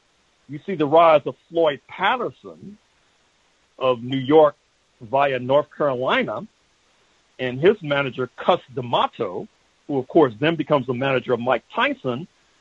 And of course, it's no secret that Cus D'Amato uh, has organized crime connections. And then they tried to replicate what Truman Gibson and Joe Louis sought to do when they tried to move into the business side of the sport.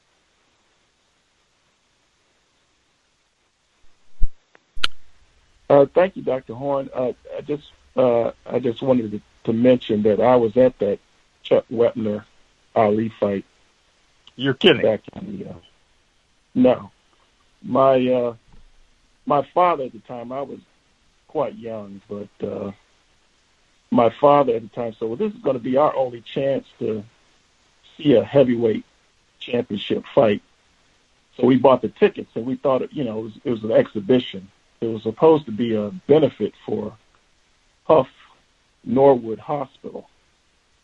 And uh, so we were in the cheap seats, and you know, I, I, I think I think we barely saw there was something going on down down front, but uh, you know, we tried to move down to get a closer look, and you know, the usher, ushers, of course, shoot us back. But I, I did not realize the significance at the time that it was going to be the basis for uh, the movie Rocky. But uh, but thanks thanks again for taking my call, and uh, I look forward to your future work. And you're probably lucky you didn't get close to the ring because Wepner had a reputation for being a bleeder, so some of his blood might have flown into your eyes. exactly. Woof all of the grotesqueries of the squared circle. Man, boxing, Neanderthal sports. Uh, let's see. Uh, victim in, oh my goodness, one of the prominent geographic regions of the book, New Jersey. Woof. Talk about corruption and crime and gangsterism. A victim of racism in New Jersey. Uh, did you have a question for Dr. Horne? Yes, uh, yeah, yes, I did. Um, how you doing, Dr. Horne? It's all good. I'm good. Okay. Um, yeah, two questions. I just wanted to ask you about Al Haymon, and um, you know, there's clear racism in boxing. You know, how how was he able to survive, have such longevity, and also go underprinted? And you know, you, you can rarely find photographs of him, or you, rarely hear him uh, in the media. And um, my other question will be uh, Mayweather versus Larry Merchant. Um, how important was that exchange when uh, Mayweather called out Larry Merchant for his uh, bias and suspected racism towards him and just other black athletes? And was that a missed opportunity to really discuss uh, racism in boxing? Well, there's so many missed opportunities to discuss racism in boxing the the one that you cite being just one of many missed opportunities. And Larry Merchant, of course, has a, a very unfortunate record of being accused of racial insensitivity, to use that euphemism. And with regard to Al Haymon, I haven't been able to figure that out myself. Um, I mean, here, here's a, a brother who rarely gives interviews and which is very unusual. I mean, c- compare him to to Don King, for example, uh, who, of course, is oftentimes said that one of the most dangerous places you can be is between a, a camera and Don King, for example. Uh, here's a man who who loved the limelight, uh, who had the gift of gab, and we we really don't know that much about Al Haymon, but I'm, I'm surprised. I don't I don't think that his low profile is an explaining an, an explicating factor as to why he hasn't been subjected to legal difficulties. It may be because he's sufficiently intelligent to keep his nose clean. What do you think? Oh no, I you know I I really don't have like any information on him. I just know he he moves as kind of like like you know not uh, a metaphor myth like you know you, you rarely see him, and um so you know I just thought it was just amazing, especially when you talk about the criminality and the racism in boxing. And um August, can I just close with this? I've I've attended um two two Mayweather event Mayweather events. Um, say what you want about that man. Um, that man is worth everything he has gotten because it, it is it is a sight to see the people and the money that move that used to move during the Mayweather weekend. I went for the Pacquiao and Canelo weekend, and I mean it was just ocean of people, money moving everywhere. So that man is definitely worth everything uh, he gets. Um, so uh, you know, I'll definitely uh, close with that. Yeah, let, let me add that, you know, Al Haymon, he reminds me of um, Truman Gibson. I mean, he has an MBA from Harvard. Uh, I think he has undergraduate degrees from Harvard. Recall I said that uh, Gibson was out of University of Chicago. In addition to being involved on the business level with Floyd Mayweather, uh, earlier he was involved in promoting music acts. Uh, Whitney Houston, Janet Jackson, Mary J. Blige, Rick, Rick James. He, he worked with Eddie Murphy. So this guy is obviously a serious business person. But having said that, uh, as you probably know, serious black business people oftentimes run into legal difficulties. And as far as I know, he has not. Hmm. Floyd Mayweather uh, is quoted uh, in a report. Uh, uh, you can read it. Who is Al? Who is Al Haymon? Published just a few months back. Uh, Floyd Mayweather was recently asked about him, referred to Al Haymon as the original ghost, in quotes. So maybe that is a part of the business strategy to not draw too much attention.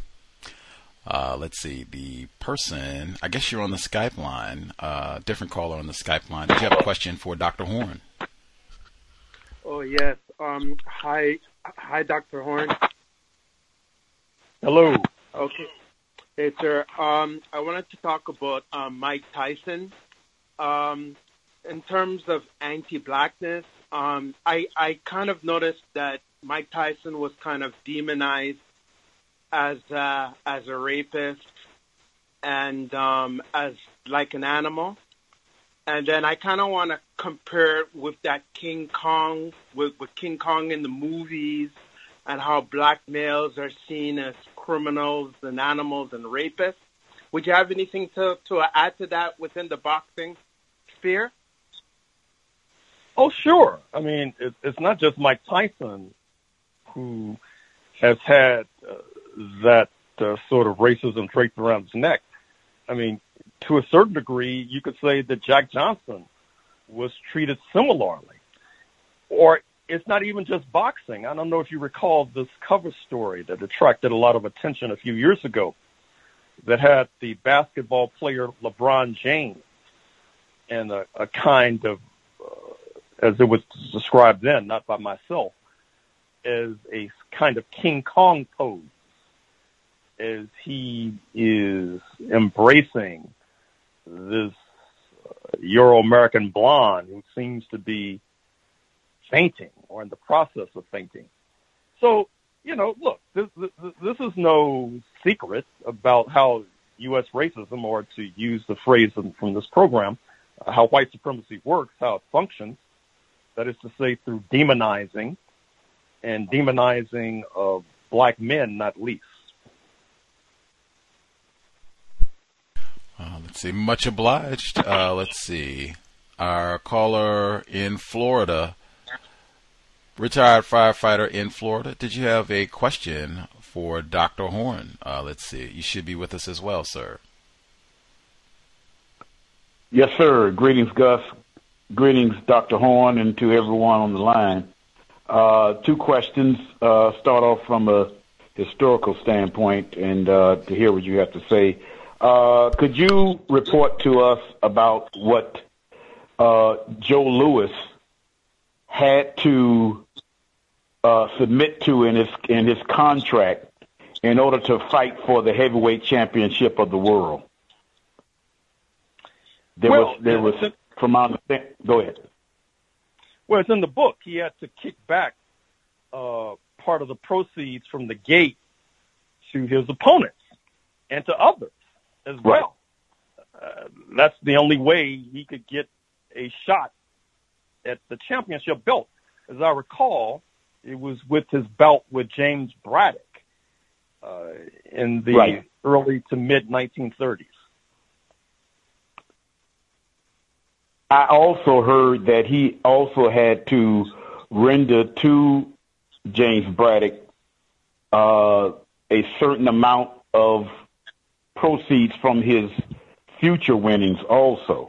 Right, right.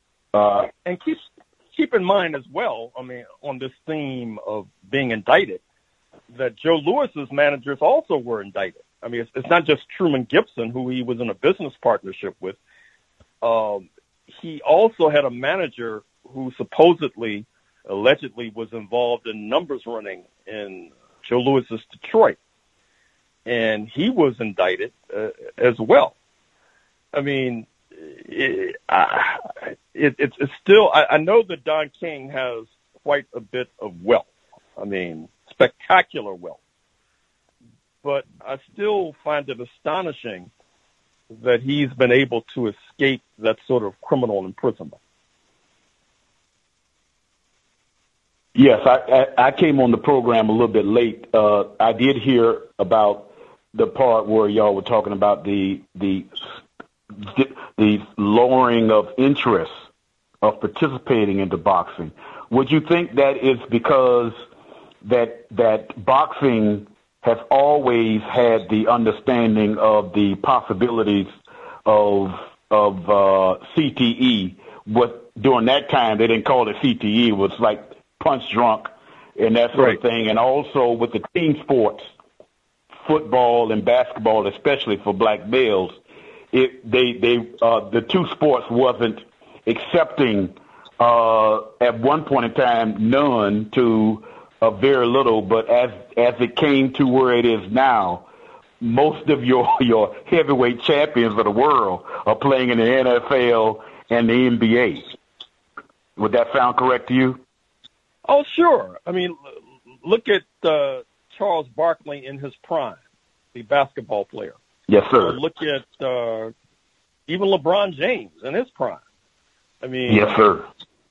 I mean, I I don't know if this story is true. Maybe one of you all can confirm it. But the scuttlebutt was that the basketball player Wilt Chamberlain uh, once considered uh, going into the ring with Muhammad Ali. But Yes, that's true. yeah, but do you know why he didn't do it? I'm not sure. I don't remember. Yeah. But that would have been a meeting. Uh, of those there- there's a, there's a famous photo of of of the two squaring off, uh, and and Muhammad Ali with his wit uh, say, yeah, and uh, I need you to take that, take a shave because I don't fight billy goats. oh, I see. I see. okay, fair enough. That typical Muhammad Ali.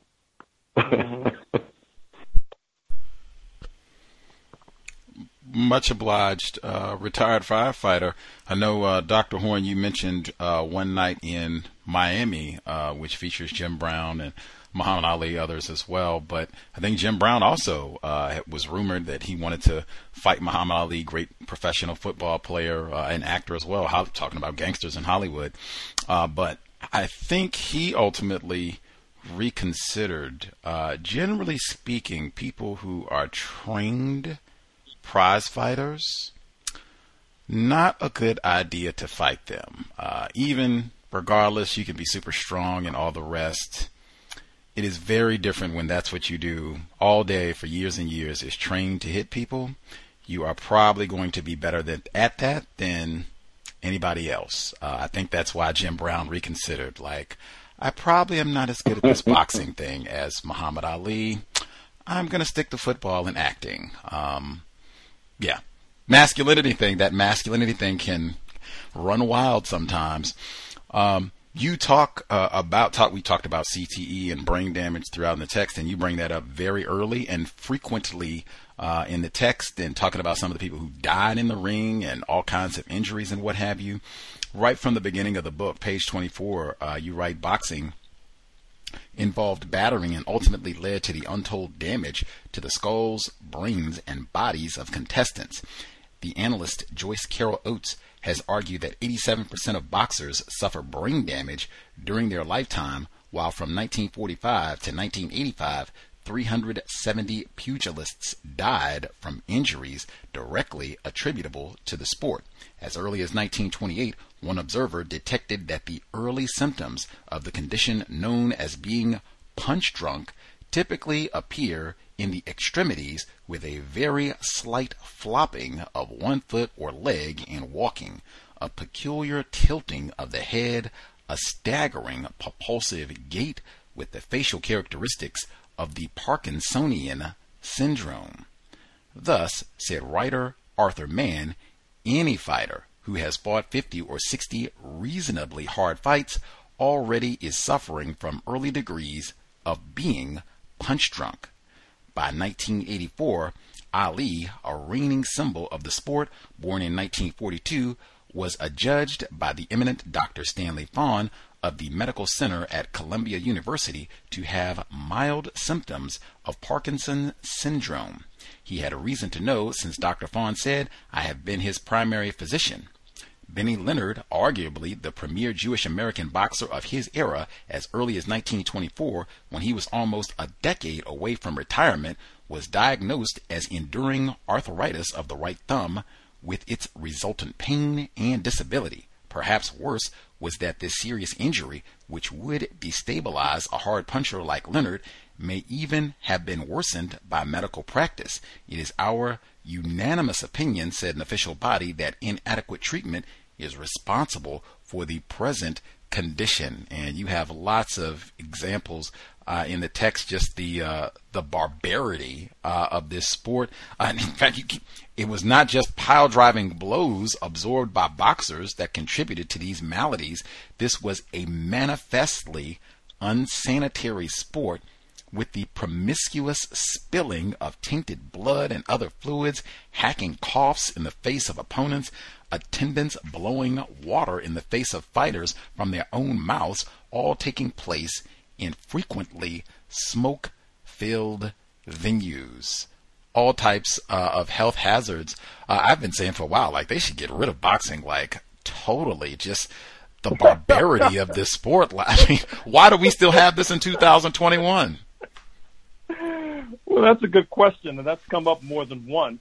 Um, but what happens when you either try to get rid of the sport or even regulate the sport to make it a, bit more healthy is that powerful economic interests are making a pretty penny uh, from the ravaging done to these boxers, and they are able to lobby effectively to make sure that the status quo remains. However, I think it's possible, and I'm, I'm, I'm sorry to have to say this, but I think it's possible that because of um, the rise of Mexican boxers and British boxers and Ukrainian boxers and non-U.S. boxers, that this might provide an incentive for Congress to do something about the sport because now you're going after these boxers who don't have U.S. passports. More non-white people that would be classified as non-white, certainly not born in the U.S.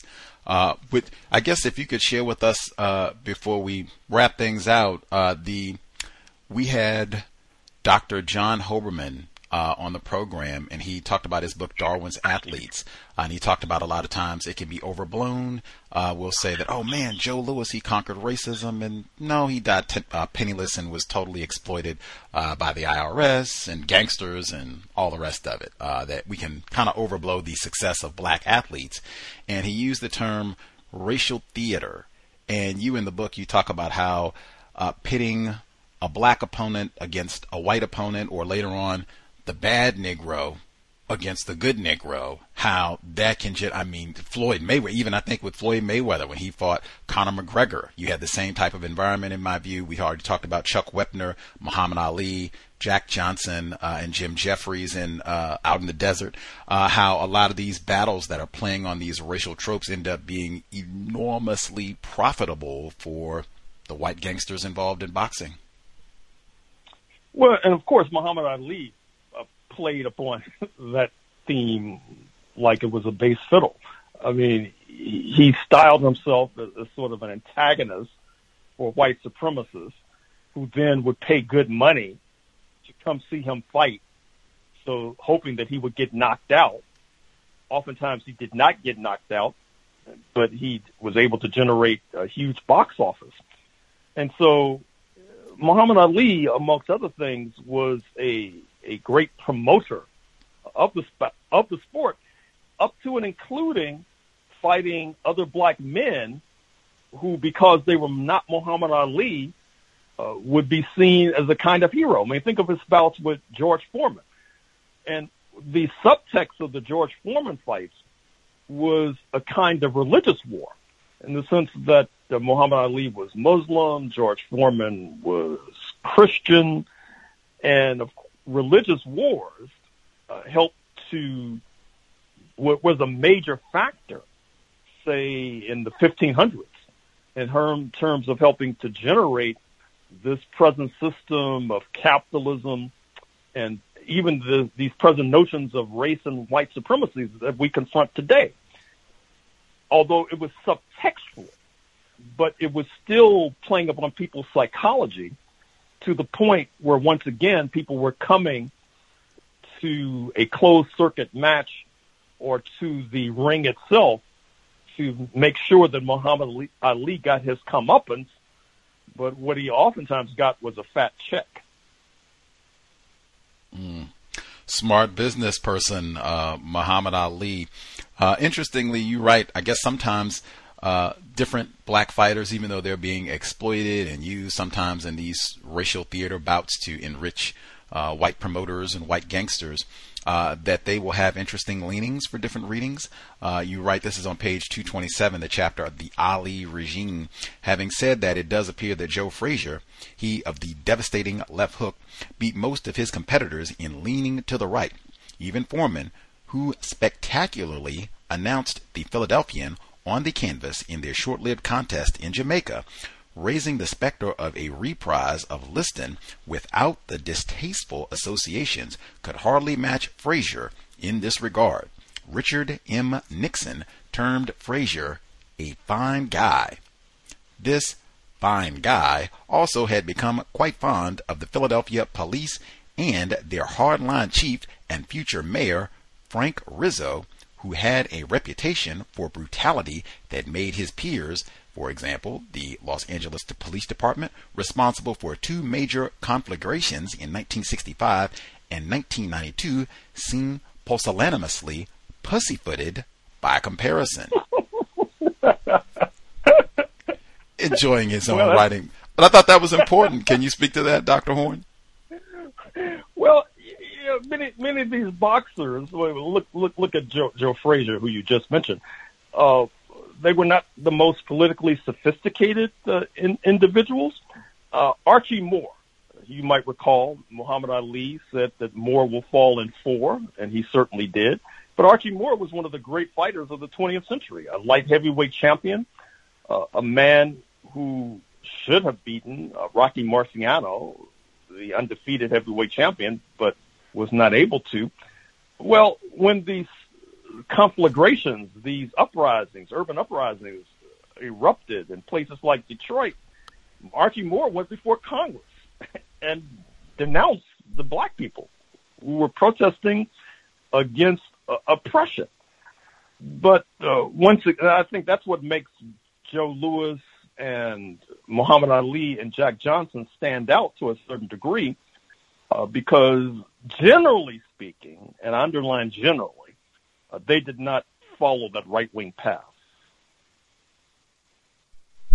you did write, uh, unfortunately, uh, I guess it depends on your perspective. Uh, Joe Frazier, George Foreman, Muhammad Ali, they all were uh, thumbs up for Ronald Reagan. Yeah, Muhammad Ali, some of his, like when he went to Africa, for example, uh, he was trying to uh, encourage African nations to boycott the Olympics at the behest of Jimmy Carter, the U.S. president between 1976 and 1980. Many African leaders refused to meet with him uh, because they thought he was just carrying water uh, for U.S. imperialism.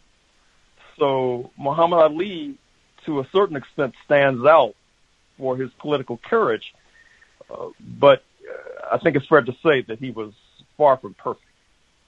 Mm. I can't say that either. Uh, I guess the the last question I would get in, uh, well, one, did what what are your thoughts? What is the cultural significance of the Rocky franchise? I had a, a short snippet of that at the end. Like they have a statue of Rocky Balboa, this fictional white pugilist.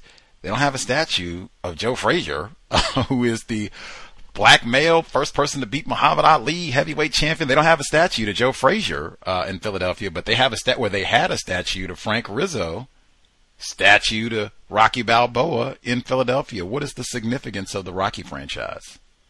Well, two words: white hope. I mean, it, it, it's it, since Gerry gentleman Gerry Cooney and these other would-be white hopes could not defeat these black boxers in the ring. At least they could defeat them on the silver screen. At least uh, Rocky Balboa could defeat Apollo Creed on the silver screen and make Sylvester Stallone a millionaire multiple times over, and then be graced with having a statue in the heart of Central City, Philadelphia. Uh, it's all fantasy, and I guess when you can't confront reality, you have to engage fantasy. Mm. For Nintendo's, uh, are you familiar with Nintendo's Mike Tyson Punch Out, the video game? Do you know what I'm talking about? I've heard of it. I've never played it. Okay, I didn't think you. I didn't think you would. Do you know for all the millions that that game has generated, Mike Tyson got fifty thousand uh, dollars, and he's the Is cover. Right? Fifty thousand, yes. I should have put that in the book.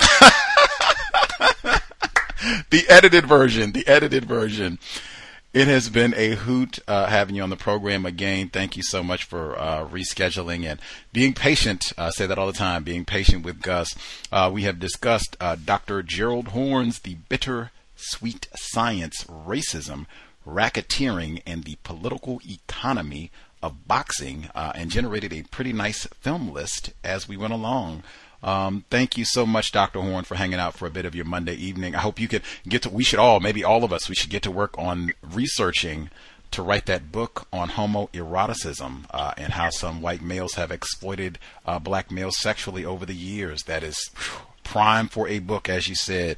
Thanks again, Dr. Horne. Pleasure speaking with you. Same here. Good luck to you. Yes, sir. Thank you. You too. Bye bye. Good evening. Context of white supremacy.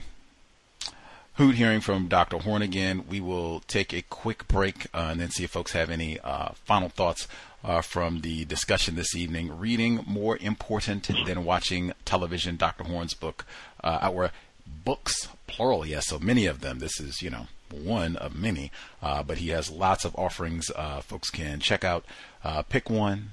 Even I think he mentioned a few other extra books we could check out as we go uh, through the course of the evening. Anywho, uh, we'll be right back. Quick break. Context of white supremacy. And from the late 1960s, after the death of Martin Luther King and the riots and the upheavals and all like this, and black people with their fists in the air and all like that, and trying to stumble and fumble and find their way and get focus. The white supremacists made a blueprint and put it in action, and that is, I'm gonna have these people so confused they don't even know what they started out to do. And by the late 1970s, they had just about completed it, and we've been on that ever since. And you mentioned something very important. They are more comfortable than ever.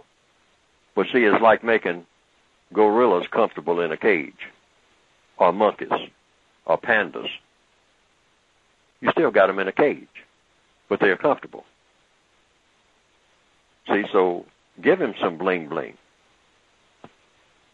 It's like giving an animal a brand new car and training the animal to ride up and down the street in it. And then you stand back and point at the animal. Like one white man said in the late 1950s. He said he doesn't care what kind of car a Negro has. He said he's still a nigger. And when he rides by in a shiny car, to him, it's just a monkey in a car. White people built a car, put a monkey in it, trained the monkey to drive the car, so now you're looking at a monkey in a car. See, but black people don't see themselves that way. But this is how the white supremacists see us, and they are the ones who run our business. And we have to know that. That when they look at us, that's what they see. That that's what they see. That that's what they see. And at a subliminal level, what they see begins to spill over into our brains so that we at a subliminal level see each other that way. And indirectly see ourselves that way.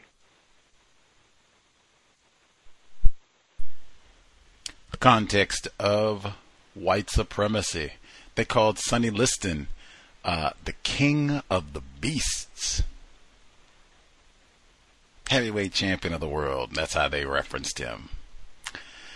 Whew. Context of white supremacy. Uh, we'll be here on Thursday for the book club. Jack Olsen. Oh man, that's Muhammad Ali. He wrote. Jack Olsen wrote uh, apparently one of the definitive biographies on Muhammad Ali. Um, Black is Best. That's the name of it, Jack Olsen. Uh, but he wrote for Sports Illustrated uh, during the late 1960s and wrote about racism in sports, uh, in addition to eventually writing the book we are reading, Last Man Standing Tragedy and Triumph of Geronimo Pratt. Uh, we will continue this week, uh, 8 p.m. Eastern, 5 p.m. Pacific, this Thursday. Uh, hopefully constructive, learning quite a bit about COINTELPRO, gangsterism, all the rest, reading more important than watching television. Much obliged for folks being patient, I guess for Dr. Horne being patient, uh, and then uh, listeners as well uh, being patient. Uh, like I said, I got confused last week. I thought I was just confirming uh, for the program time for last Monday as opposed to us setting last Monday as the broadcast time, but all worked out well uh, in the end. Uh, so thankful we could get him on today, and then folks could get their questions and all that in. So much obliged. Uh, man, just striving for accuracy will generally do enough. Trying to minimize confusion will keep you occupied for many of your waking hours. Uh, I did note uh, for the folks who dialed in for uh, live participation. I think we had all male callers. Boxing, maybe not the most popular thing with females, although we did hear uh, Mae West. Uh, I think this is certainly this will be a lot more. Oh, I forgot to ask about pictures. That was important. That was even more important than the Mike Tyson question. I wanted to ask him why there are no pictures in this book because so many of these moments are uh, iconic. Uh, you know, Joe, uh, well, yeah, Joe Louis and Max Schmeling and uh, Muhammad Ali and Joe Frazier and uh, Jack Johnson and Jim Jeffries. So many of these moments, um, and there's there's video, there are photographs. Uh, why he didn't put pictures in the book? Because I think for some of these folks, uh, I like I've seen pictures of Muhammad Ali and video, and even of him when he was young and all the rest of it, and Sonny Liston as well. But some of these folks, like Henry Armstrong, and Truman Gibson. I had never seen these people. I'd never heard them before. Like uh, that was when I wished I had. I had it right there to ask why there were no pictures in the book. I know sometimes licensing and that can make it more expensive or cause problems, or uh, it can take longer to get something published, trying to get the uh, copyrights and everything and, and all the rest with pictures. But yeah, I wanted to at least inquire about that failure on my part. Should have asked. Anywho, um, yeah, it has. I think this book you can learn a lot about racism, white supremacy. I think it seems like some of the, the folks who dialed in, some of our listeners, uh, have the book, have read the book. I think you would be hard pressed to read this and conclude that there's some sort of black male privilege for professional prize fighters. Regard like I don't care who you're talking about, like Marvin Hagler, Sugar Ray Leonard, Muhammad Ali, Mike Tyson. I think you would be hard pressed. Like the sacrifice that you make physically, financially, all the rest of it. Like, and I mean, it's rare even that you're going to same thing that applies. Like it's rare for most fighters. You're not going to be Floyd Mayweather, Muhammad Ali. You'll just be someone that nobody knows who gets pummeled to death. And they just said flat out, boxing is not good for your eyes. I don't think that's rocket science for some reason, but I mean, lots of fighters end up with all kinds of retina damage and what just logic. Your eyeballs were not designed to be punched. Sometimes the logic is very easy. At any rate, uh, they don't really have great penchant. You would be hard pressed to read this and say, "Oh yeah, man, there is some black male privilege for those uh, black prize fighters." Mike Tyson and the like, Joe Louis, and the, particularly when you get to see the whole arc of their life after they're no longer champion or even after they retire or whatever, they're like, oof, you would be hard pressed to talk about some black male privilege. I could be in error. I appreciated that as well with uh, Dr. Horne. Even still, with all of the books that he's published, and a doctor, and all of his credentials, still humble. Folks who uh, are with us, any thoughts on what we heard from Dr. Horne, especially the folks who uh, have the book, read the book? Can I be heard? Can I be heard? Oh, go ahead, retired firefighter. Yes. Uh, uh, two things. Uh, uh, one, one, uh, based on some of the things that you were you were stating about uh, the uh, quote unquote lack of black male privilege. Uh, boxing is known as, as far as the the fighters themselves, are the least educated, educated as far as in grade school to college and whatnot, uh, of the of the professional athletes. Uh, a lot of uh, prize fighters, including a lot of the ones that you that was talked about tonight, uh, didn't even graduate from, didn't even complete uh, grade school. Uh, Muhammad Ali had dyslexia.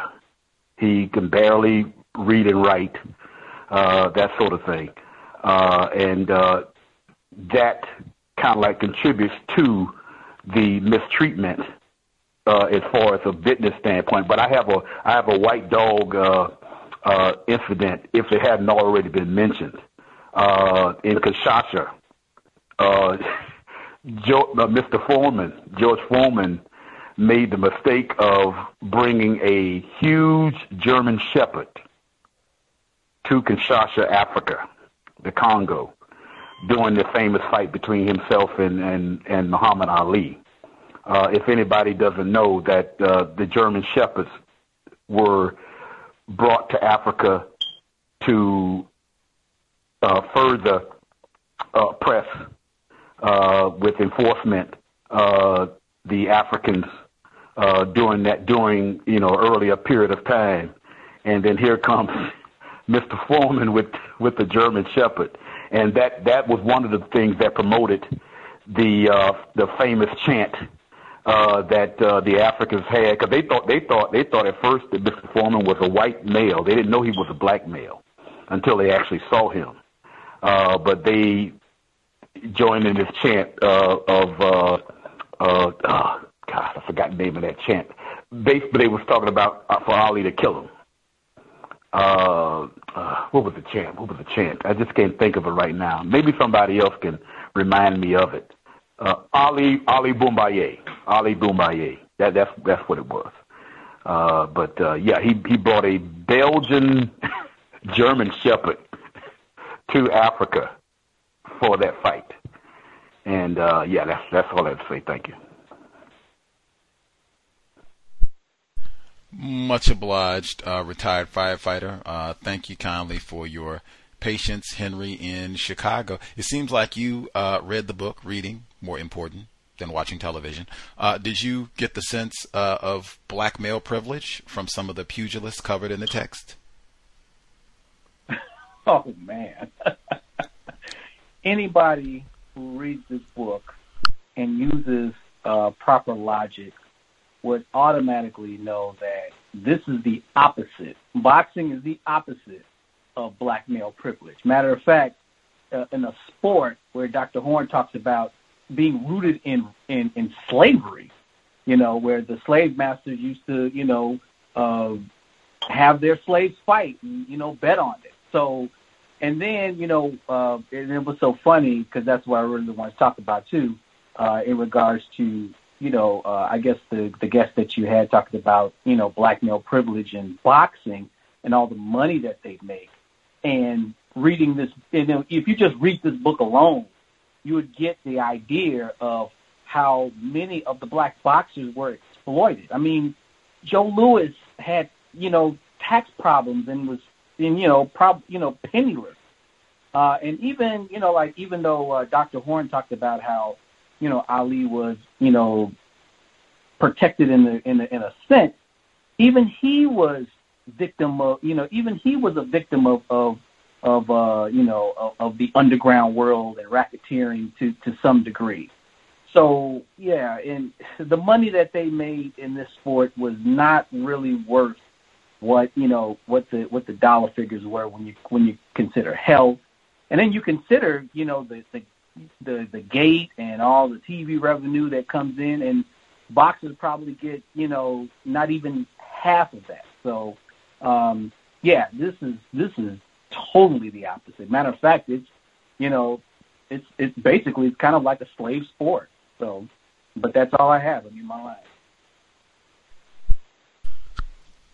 slave sport. Excellent description for boxing.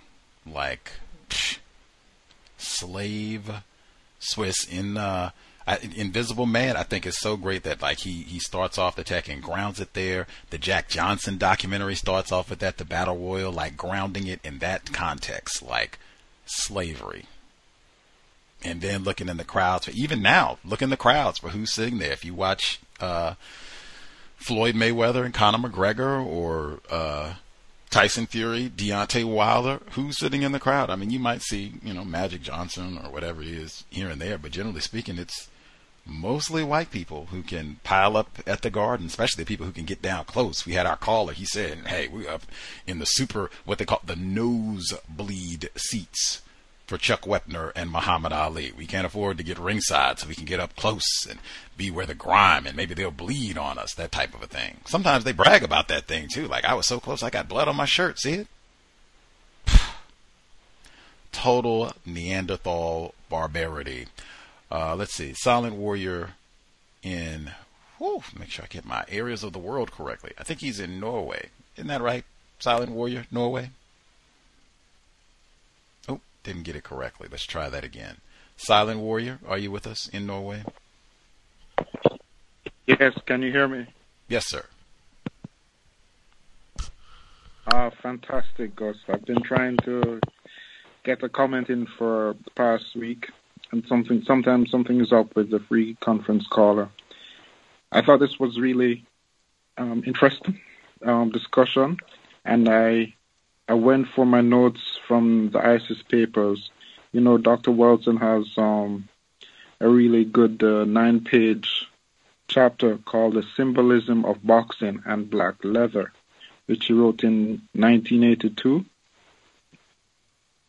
And in that chapter, she is connecting, she's making, she's connecting the dots in a way that helps to explain why boxing will be, why boxing continues to be a popular sport because uh, she's connecting um, boxing with bullfighting in Spain, uh, which we also know is uh, symbolic of uh, fighting the black male, which uh, which had colonized uh, Spain for about 700 years and permanently darkened the complexion of the population. She connects boxing with um, the Buffalo Soldier, the the cowboy, the link to lynching, and the popularity of eating beef and wearing leather in the system of um, racism, white supremacy. And symbolically, um, it was something very interesting that Mr. Horne said at the end that if you can't face reality, you go to fantasy. But perhaps he could even more succinctly say, if you can't face reality, you face it eh, through symbolism.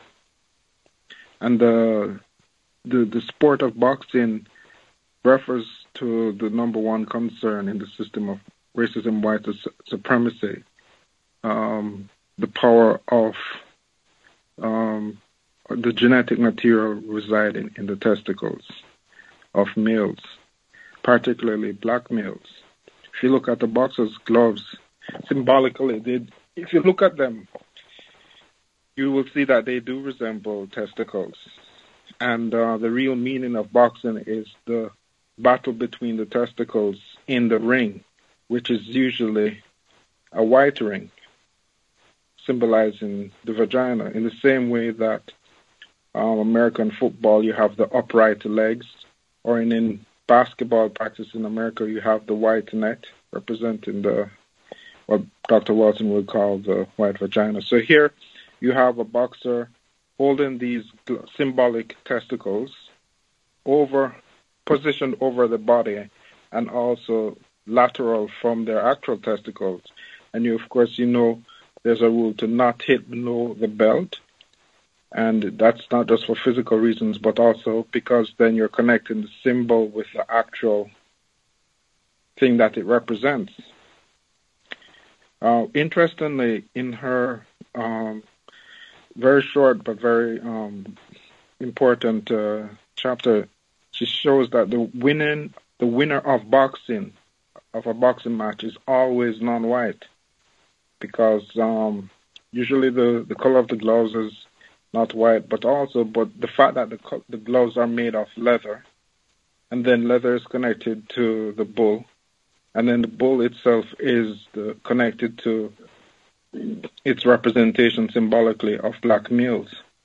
So regardless of whether you have a white uh, champion, they end up the, symbolically the winner is always a non is the non-white male. Um, when you talked about people being close to the ring and blood falling on them, so and that they remark about this, once again that symbols what is blood but not the carrier of genetic material. So once again, it's the symbol connecting right with the person who's there symbolically to watch this contest um, of the balls. Uh, the true power of man is his genetic essence. Uh, you know, there's there's uh, boxing has so many references um, in its speech to uh, sexuality and to um, genetic, um, what it really means to be a man. this is also partly why Rocky is such a uh, important film in the system, and also why why he's an important symbol, but also how ultimately he's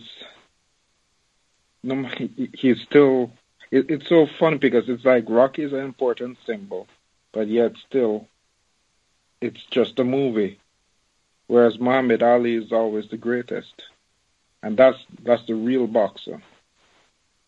Um, yes, and, and uh, one thing I think is would have I would have liked to ask Mr. Horne is what he thinks about the relation between boxing and UFC because uh, as it's been promoted, you see it UFC is being promoted by white men as the more um,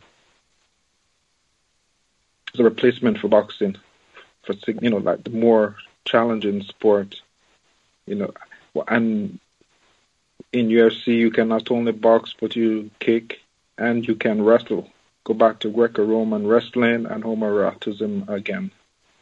Anyway, but it was I thought that I think it's. Uh, symbolically rich. Um, Allow Wilson, uh, the sport of boxing. So that's all I have to say. Thank you. Much obliged, caller in Norway, uh, up late or early, I guess, depending on your perspective. Uh, let's see. Other folks uh, who dialed in, do you all have commentary you wanted to make sure you got in? Questions, thoughts? Can, can I be heard? Our caller in Cleveland said he was up in the nosebleed sections for Chuck Wepner, Muhammad Ali. Incidentally, George Foreman knocked out Chuck Wepner in three rounds. A white man apparently got in the ring and accosted George Foreman, called him yellow and a cowardly nigger and all the rest of it. Now, I found this astounding, not because Chuck Wepner was knocked out in three rounds, but because if you go back and see what George Foreman looked, even if you see him in the 90s, like when he's 40s and selling Foreman grills, he looks like, oof, you do not want to be hit by him. If you go back and see him like circa 1971 when this fight when he fought Chuck Wepner like oh my goodness like uh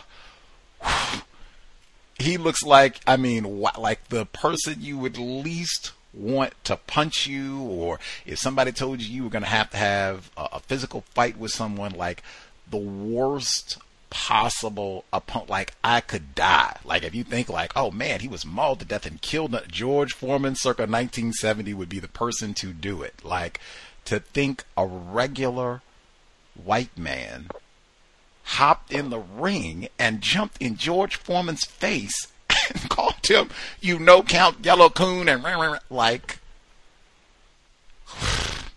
White people are not afraid of black people. And where's the security at? Like, can you imagine? Caller in Cleveland. Uh, yeah, that that Dr. Horne's book is fantastic. Um, you know, particularly a person like me who grew up in watching fights and and that sort of thing. I mean, what struck me about the book is just the dizzying amount of corruption in boxing which we always suspected, but Dr. Horne has really just put it out front. I mean, the whole, I mean, you can't even believe the records of these fighters. Um, you know, who won, who lost. I mean, it's just, it's, it's disgusting. You know, um, I didn't really, it really, the brutality of the sport didn't really, was, was brought home to me by my, um, wife uh, several years before we got together. She was at that Ali Frazier one fight at Madison Square Garden, and um, and had ringside seats. And you know, she she's not a sports fan, so she just casually mentioned, "Oh yeah, I was at that fight." You know, which got my attention, of course, and she made mention of the fact, and you know, fighting has always been something I've watched on television. I mean, you know, it's not something I've ever been to any fights except that Wepner one where I was a mile away from the ring. But she said that when they hit each other, Ali and Frazier, that she in the first couple rounds, she had never been to a fight, and she was said, you know, I was all dressed up, and she got splattered in blood.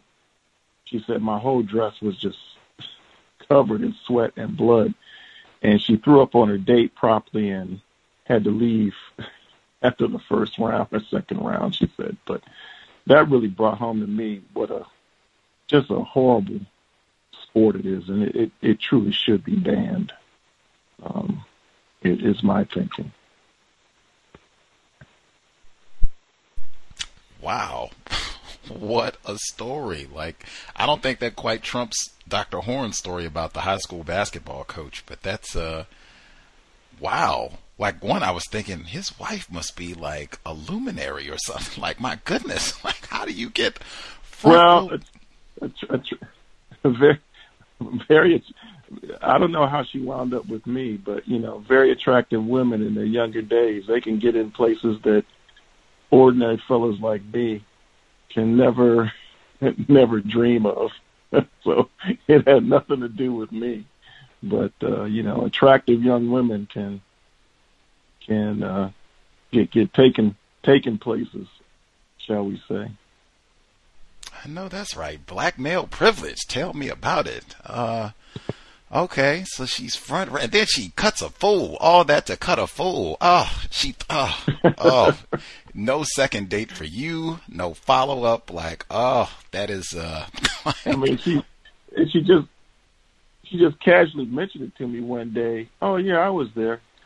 You know, because that wasn't important to her. I mean, but you know, obviously we were consumed by Ali Frazier at that time. I mean, that's all we talked about was uh, the return of Ali. So, um, but yeah, she she said, yeah, I promptly threw up on my date and we had to leave. He wasn't he wasn't happy. I imagine so. Those were, uh, whew, I mean, I can't imagine the expense of those tickets. Like, you can think, you know, Floyd Mayweather, uh, Conor McGregor, uh, type expense. Like, what that was billed as the fight of the century, uh, between two undefeated, uh, heavyweights, heavyweight champion versus heavyweight champion, literally. Um, Bill Cosby was there. Uh, uh, Woody Allen was there. Anybody who was anybody uh, was at that. Diana Ross was there. Diana Ross. Beat him to it. Beat him to it. Uh, but yeah, that was the event. Uh, and for her to be there and cut a fool, my goodness. But then the brutality, that's why I said, like, that should be thought about. Like, people pay. Like that's part of what the money is for. Like, yes, I want to be close enough. Maybe somebody will, you know, their brain will fall in my lap during the fight. You know, they'll get knocked out of the ring. I'll have a few teeth that I can take home as a souvenir. You know, I, I mean, what? All of that is white supremacy culture. If we were not in a system of racism, if we were in a system of justice, we would. I mean. What in the world? Like, are you serious? I'm going to pay money to have blood and sweat splashed on me and think that this is a good time? How is that humane? Ghastly. When they had that scene from uh, Planet of the Apes where they take Cornelius to a boxing fight and he just looks oh, beastly, beastly. he can't even, he can't even, that's the way that it should be. Like, what a disgrace in every sense. Slavery, slavery, slave culture, white supremacy culture. Can uh, I be heard? Uh, re- retired firefighter, yes, sir. Yes, uh, I, I, I did hear a uh, conversation on the uh, on the Ali uh, God Frazier uh, the fight. No, not Frazier, but the the big white guy who who used Chuck to bleed Wepner. a lot. Uh, yeah, Chuck Wepner, the Wepner Ali fight. Sylvester Stallone, racist suspect, uh, from my understanding, was at the fight. And the Rocky series, I guess is up to something like Rocky 11 by now. The Rocky series that he uh, concocted from that uh, was based on that fight. To whereas Chuck Wepner actually went through the process of suing him to try to get to try to get some money. Uh, Stallone, uh, being slick, uh, uh, to try to calm uh, Wepner down, uh, invited him to become a part of his uh, movie series. But uh, according to Mrs. Stallone, he said that Mr. Wepner didn't qualify as, a, as an actor. but uh, that's where he got the idea from, was the Ali Wepner fight uh, quote unquote, him being the the uh, fictional uh, Chuck Wepner. Uh, last, one last thing, as, as far as violence is concerned, the, the, the level of it, a good example of it, unfortunately, was in Miami, Florida, and I think it's something like 1962. One of the greatest fighters of all time, Emile Griffin, Emile Griffin uh, was fighting a uh, another non-white black male by the name of Bernie Paret. Uh, I think he was from Cuba. They had a lot of Cuban fighters, black Cuban fighters that was uh, at, at, up at the Fifth Street Gym where Ali trained at. Uh, in the pre-fight, uh, you know, talking and whatnot, that sort of thing, uh, Barrett would start would start teasing Mr. Griffith of being a homosexual.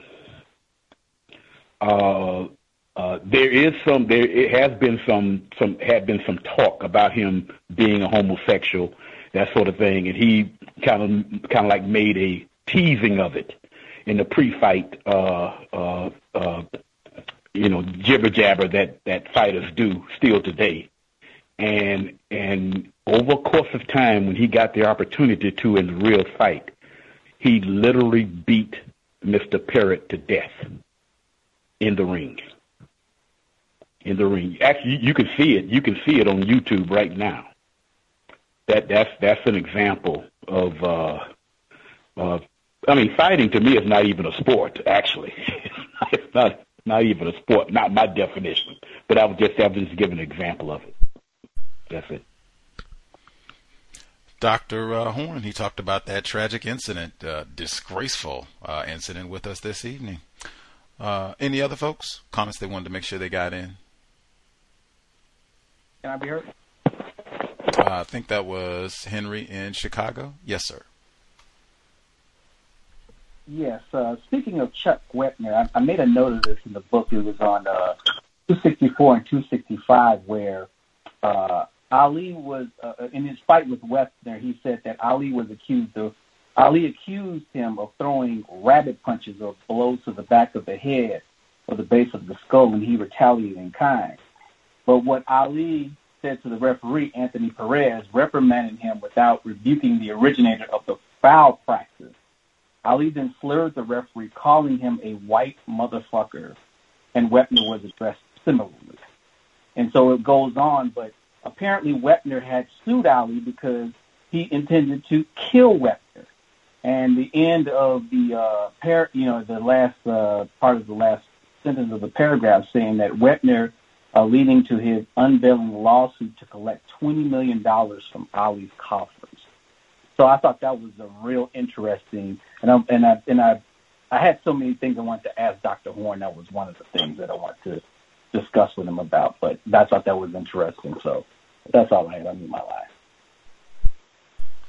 That Chuck Wepner guy is uh, litigious. Likes to uh, take people to court, see if I can extract a few dollars. If I can't get a W on you in the ring, I'm gonna at least see if I can get you in front of the judge and get a ruling on you. like uh, Bayonne Bleeder, right on. He must have good attorneys. White man. Uh, I did think uh, the because I have crusaded. One, I've said football should be outlawed. Right, I've said that for a long time. Uh, basketball, I mean, excuse me, uh, boxing as well. and I've said that parents attempted, uh, black parents should not have their children right in high school athletics, football, all the rest of it. Dr. Horne's commentary about the high school basketball coach think about that long and hard.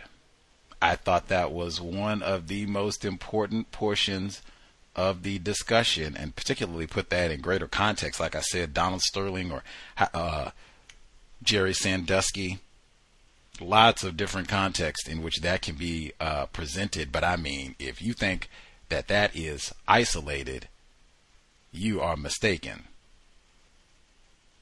And even Dr. Horne saying he was putting one and one and two and two together even thinking back on it. This wasn't something unless i misunderstood i didn't get the impression that he had this understanding at the time. Like this was common knowledge. Like whoa stay away from the basketball coach. Like yikes do not no shot. In fact don't even get on the team. Super dangerous. Like forget it. Go to it. If you really got to play basketball switch schools like danger. Like i don't think that's the way he explained it. I think he said it was kind of after some people told, maybe some victims told him, man, watch out for that guy or whatever, whatever. And then think like, oh, maybe that was what he was doing. Let me put myself in a space where I will have easy access to sexually abuse black males, black male privilege, and then no one will even think the wiser. I've got my whole scheme laid out. As he said, on the DL. Did you hear it on the DL? Whole body of study. Did folks have any commentary on that, or was that just me who thought that was super important?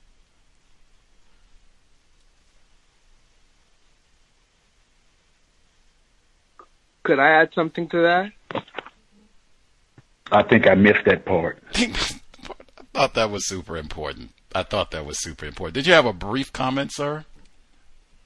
Um, no, I just wanted to like when um when the gentleman when the doctor was talking about Howard Cosell and and uh, Sugar Ray Leonard and talking about their bodies and then it was just delectable Negro all the way. And just the just the fact that black males are sexualized as as as being things things to be played with it, that that it, it, it kind of creeped me out actually. It, that's just the point that I want to talk about.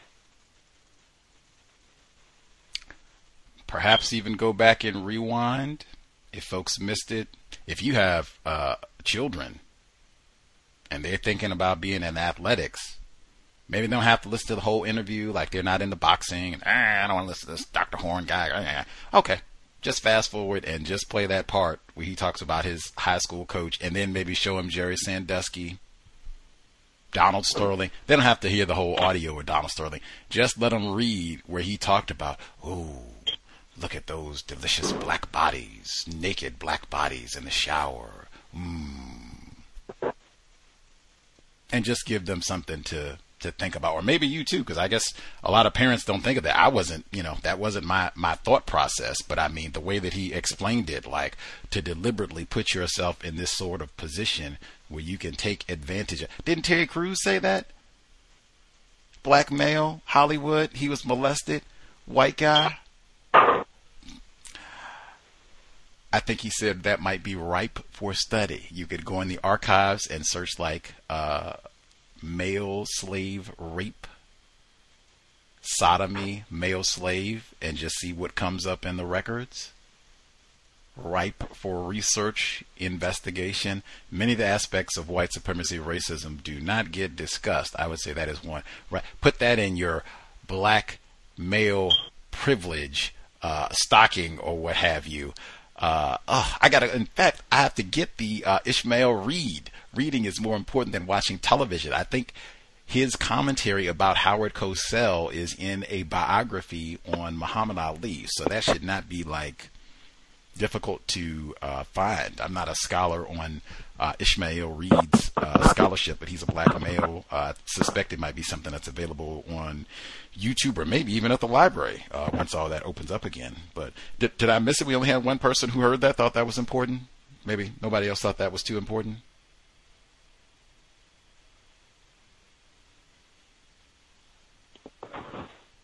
Just me, apparently. Yeah. I just missed out on it. I, I didn't hear it at all. So.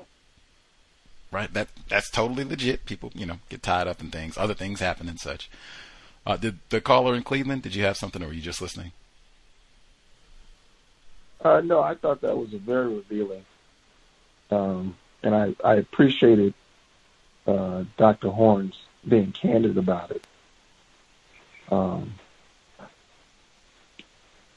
you know, I thought that was uh, a very important comment. And uh, certainly parents would be very important to to uh, process that.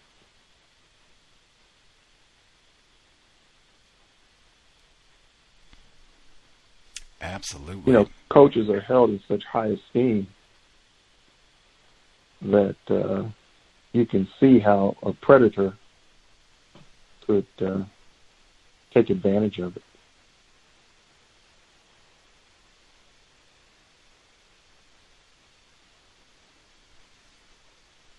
Absolutely, and especially when you have uh, this is a young person. Muhammad Ali was like in his uh, late teens, early twenties uh, at the beginning of his boxing career. Same thing for Mike Tyson. So these folks, their brain computer has not fully uh, developed. Uh, it's not like you know, and as uh, I think that was retired firefighter said, it's not like we're talking about folks who are valedictorians, racism, white supremacy, uh, deliberately prohibiting them from getting quality education. So it's not like they're super informed and people are looking out for their best interest. It's the exact opposite.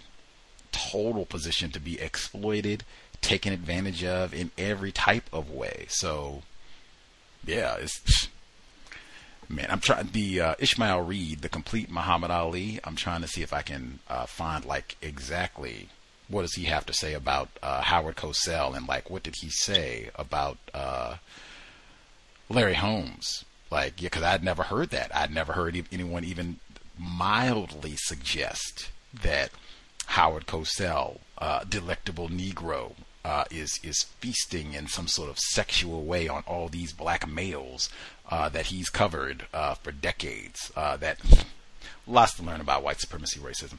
Any other comments or folks good? Uh, one one brief thing, uh, you know, I just rem- I just was reminded about the, and we talked about this in the book about homoeroticism in in boxing, and one of the things that came to mind was uh, during a weigh-in when Mike Tyson was still fighting.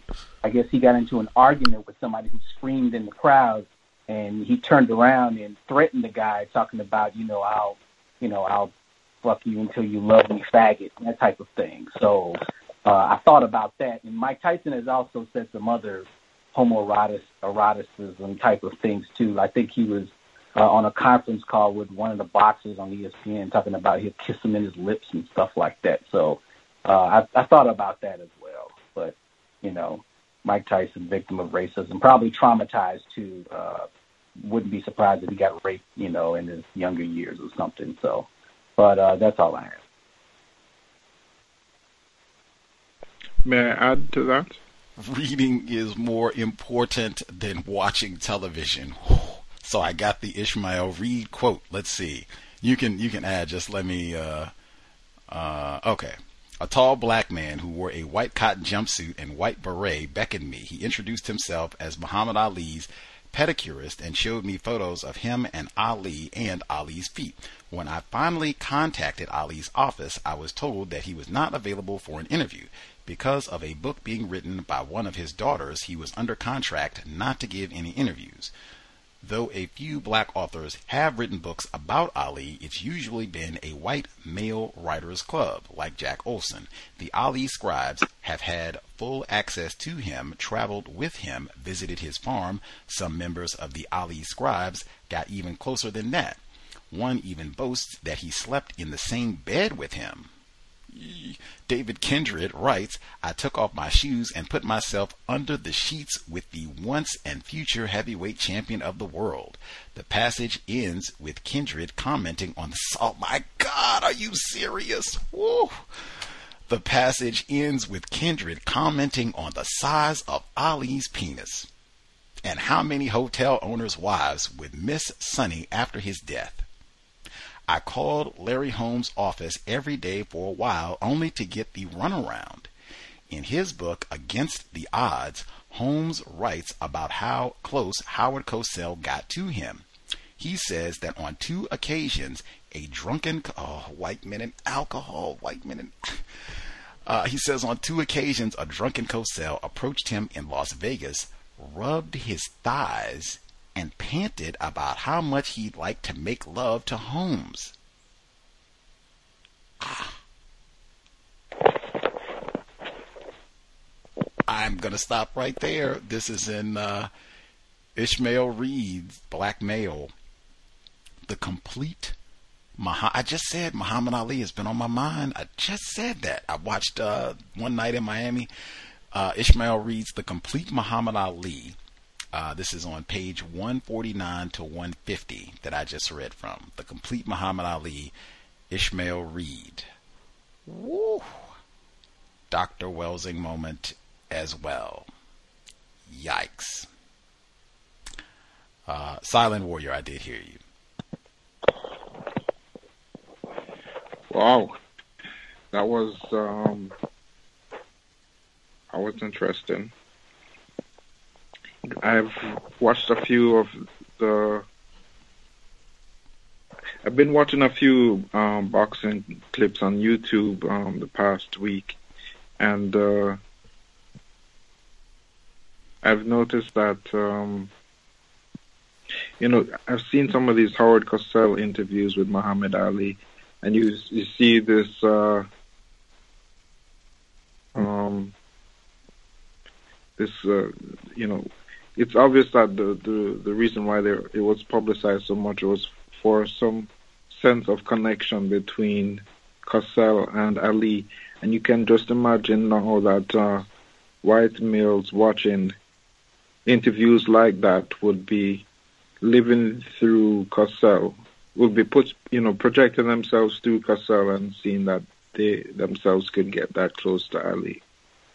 Um, and now you've you've revealed this information about Cosell um, sexually. I mean, that's essentially a sexual assault to um, approach a black male like that. Tell them, yeah. But it, it makes you also wonder what the abuse that Mike Tyson um, received while he was being trained by Cus D'Amato. Like he went there as a young teenager, ate with him, lived in his house. Uh, what uh, homoeroticism might have happened then, if not between Cus, but with the other um, white trainers underneath Cus. Um, remember, this is a boxing is symbolically rich, and uh, if we want to get rid of boxing, we have to get rid of the system of racism, white supremacy. Um, I think I think that's the once we get rid of that, boxing will fall. Uh, have a very, very useful, very constructive discussion, connecting quite a few dots. Thank you very much. I, I will need to. I will be adding Delectable Negro to my reading list. Mute myself. Mandatory. Can I be heard? Mandatory. Rethinking Rufus, I think, should be there too. Like Rethinking Rufus, the man not delectable Negro. Put those three together. There, and there's allegedly a second footnote in the same vein as what I just read in this book. I'm just trying to see if I can find that one before we go off the air. Uh, retired firefighter. Yes. Also, Mr. Cosell was crafty enough as a white male. He was one of the only white male uh, reporters of this magnitude to acknowledge Muhammad Ali's right to object to Viet- the Vietnam War, and that gave him his place, quote unquote, to to be able to uh, uh, have these uh, exclusive in- interviews with him. Uh, you know, I mean, at almost any time he wanted. Uh, because of that, I, I, I don't, I, I don't, I don't know about his sincerity, uh, based on what the the type of white people that's been coming on the cows of their sincerity. But he used that. You know, uh, he's one of the few white male reporters that, that gave Muhammad Ali that kind of uh, leverage, so to speak. Yes.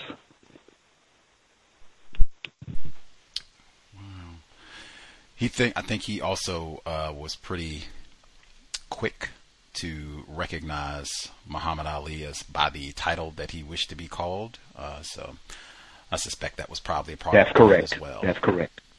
So, yep, yep, yep. I did. I do have the book. I'm just trying to make an effort to match up the pages here so I can kind of get a sense for where uh, this is in the text. Uh, okay. I'll see if I can locate it before we go. It should be around. I'll just see if I find anything of of note uh, in the space where. It sh- oh, they have pictures in the text as well. Ali. Hmm. Uh, again, we should be here on Thursday for the book club. Ah, This is one of those. Oh, I think it's yeah. I'll see if I can get the uh, other version of the book to make it a little easy. Well, we'll be here for the book club on Thursday. Uh, Last Man Standing: Tragedy and Triumph, uh, Geronimo Pratt, uh, and then we'll be here for Neutralizing Workplace Racism uh, this Friday. Whew, I cannot believe it's April. Cannot believe what a uh, wacky, crazy year it has been, but trying our best to get through things as best we can. A lengthy list of films. He mentioned one night in Miami. I didn't get to ask him what he thought of the film, if he thought it was constructive or whatever. As I said, I thought that that was a constructive film. Uh, it seemed to have uh, the main message being what is your life supposed to be about in a system of white supremacy racism? Uh, if you, whatever skills or talents you have, what is that supposed to be about? uh, let's see. I think, let's see. Let's see. Mm-mm-mm-mm. 201. I think I have the correct footnote. Let's see. Mm, mm, mm, okay, let's see. Let's see. Let's see what they write. Uh, after Reverend Jesse Jackson arrived at Quincy's apartment, he and Quincy and his entourage disappeared in Quincy's office. Meanwhile, guests began to arrive for the book party. Margaret changed clothes as her sisters continued to prepare the food. Herb Boyd was ready to be interviewed. He is a prolific writer as well as former editor and one of the web pioneers with Black World Today online. He not only writes about civil rights, but also is an avid sports writer. When I called to set up our interview, I reached his cell phone. He was at Madison Square Garden receiving an award. I asked him about the claim that was made that Ali was the heavyweight Sugar Ray Robinson. Robinson having been described as pound for pound the greatest fighter of all time, though Henry Armstrong might disagree. When he fought Robinson, Armstrong complained that Robinson was afraid of him and ran. However, however, Robinson received the decision. I next asked him about Sugar's bisexuality. He replied, There is a little about his bisexuality in this book, Edna Mae's biography that was coming from Bundini Brown, who apparently walked in on a situation where Sugar Ray Robinson was in bed with another man. This was reported to Edna Mae Robinson, ex-wife of Sugar Ray, and Edna Mae put this in her manuscript. Edna Mae left a 375-page manuscript. It was never published. She could never get it published, so her son gave it to me. She has things in her autobiography that Sugar does not have in his. Now who in the hell knows what the real deal was? But I say you can take your choice. This is what Sugar Ray had to say and what Edna Mae had to say about it. Let's see.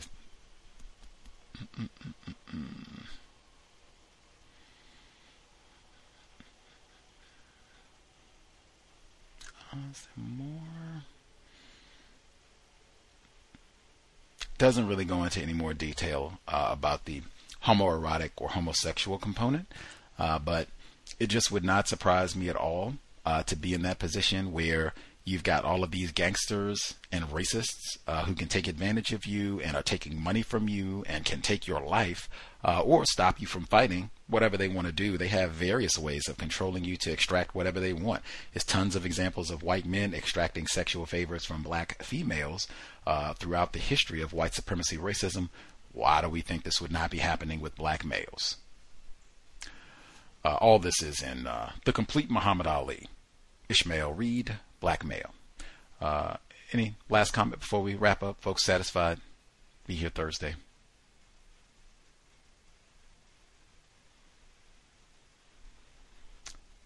Grant, some folks are. Uh, I did hear somebody. I'm not sure who that was. Hello, can I be heard? Oh yes, sir. Caller in Japan. Oh, I, yes. Uh, great program, Gus. Um, this um, this uh, this homoerotic aspect.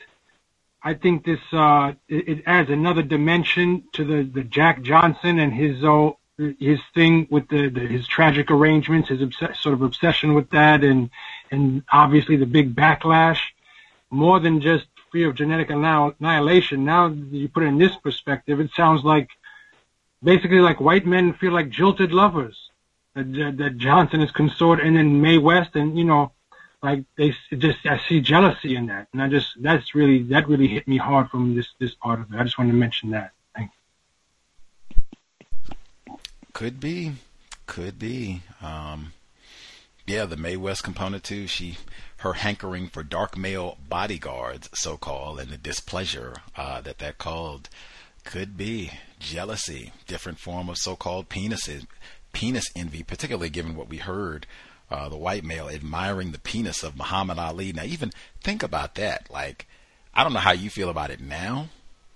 There is no white man in the known universe I would be cool with them hopping in bed with me. You all can reverse it for uh, non white females if there's a non white female that you want to be in bed with. You are heavyweight champion of the world or aspiring heavyweight or what have you, and you have a white man who presumably is not someone you've known like all your life, some reporter or what have you, and he can be close enough to be looking at your penis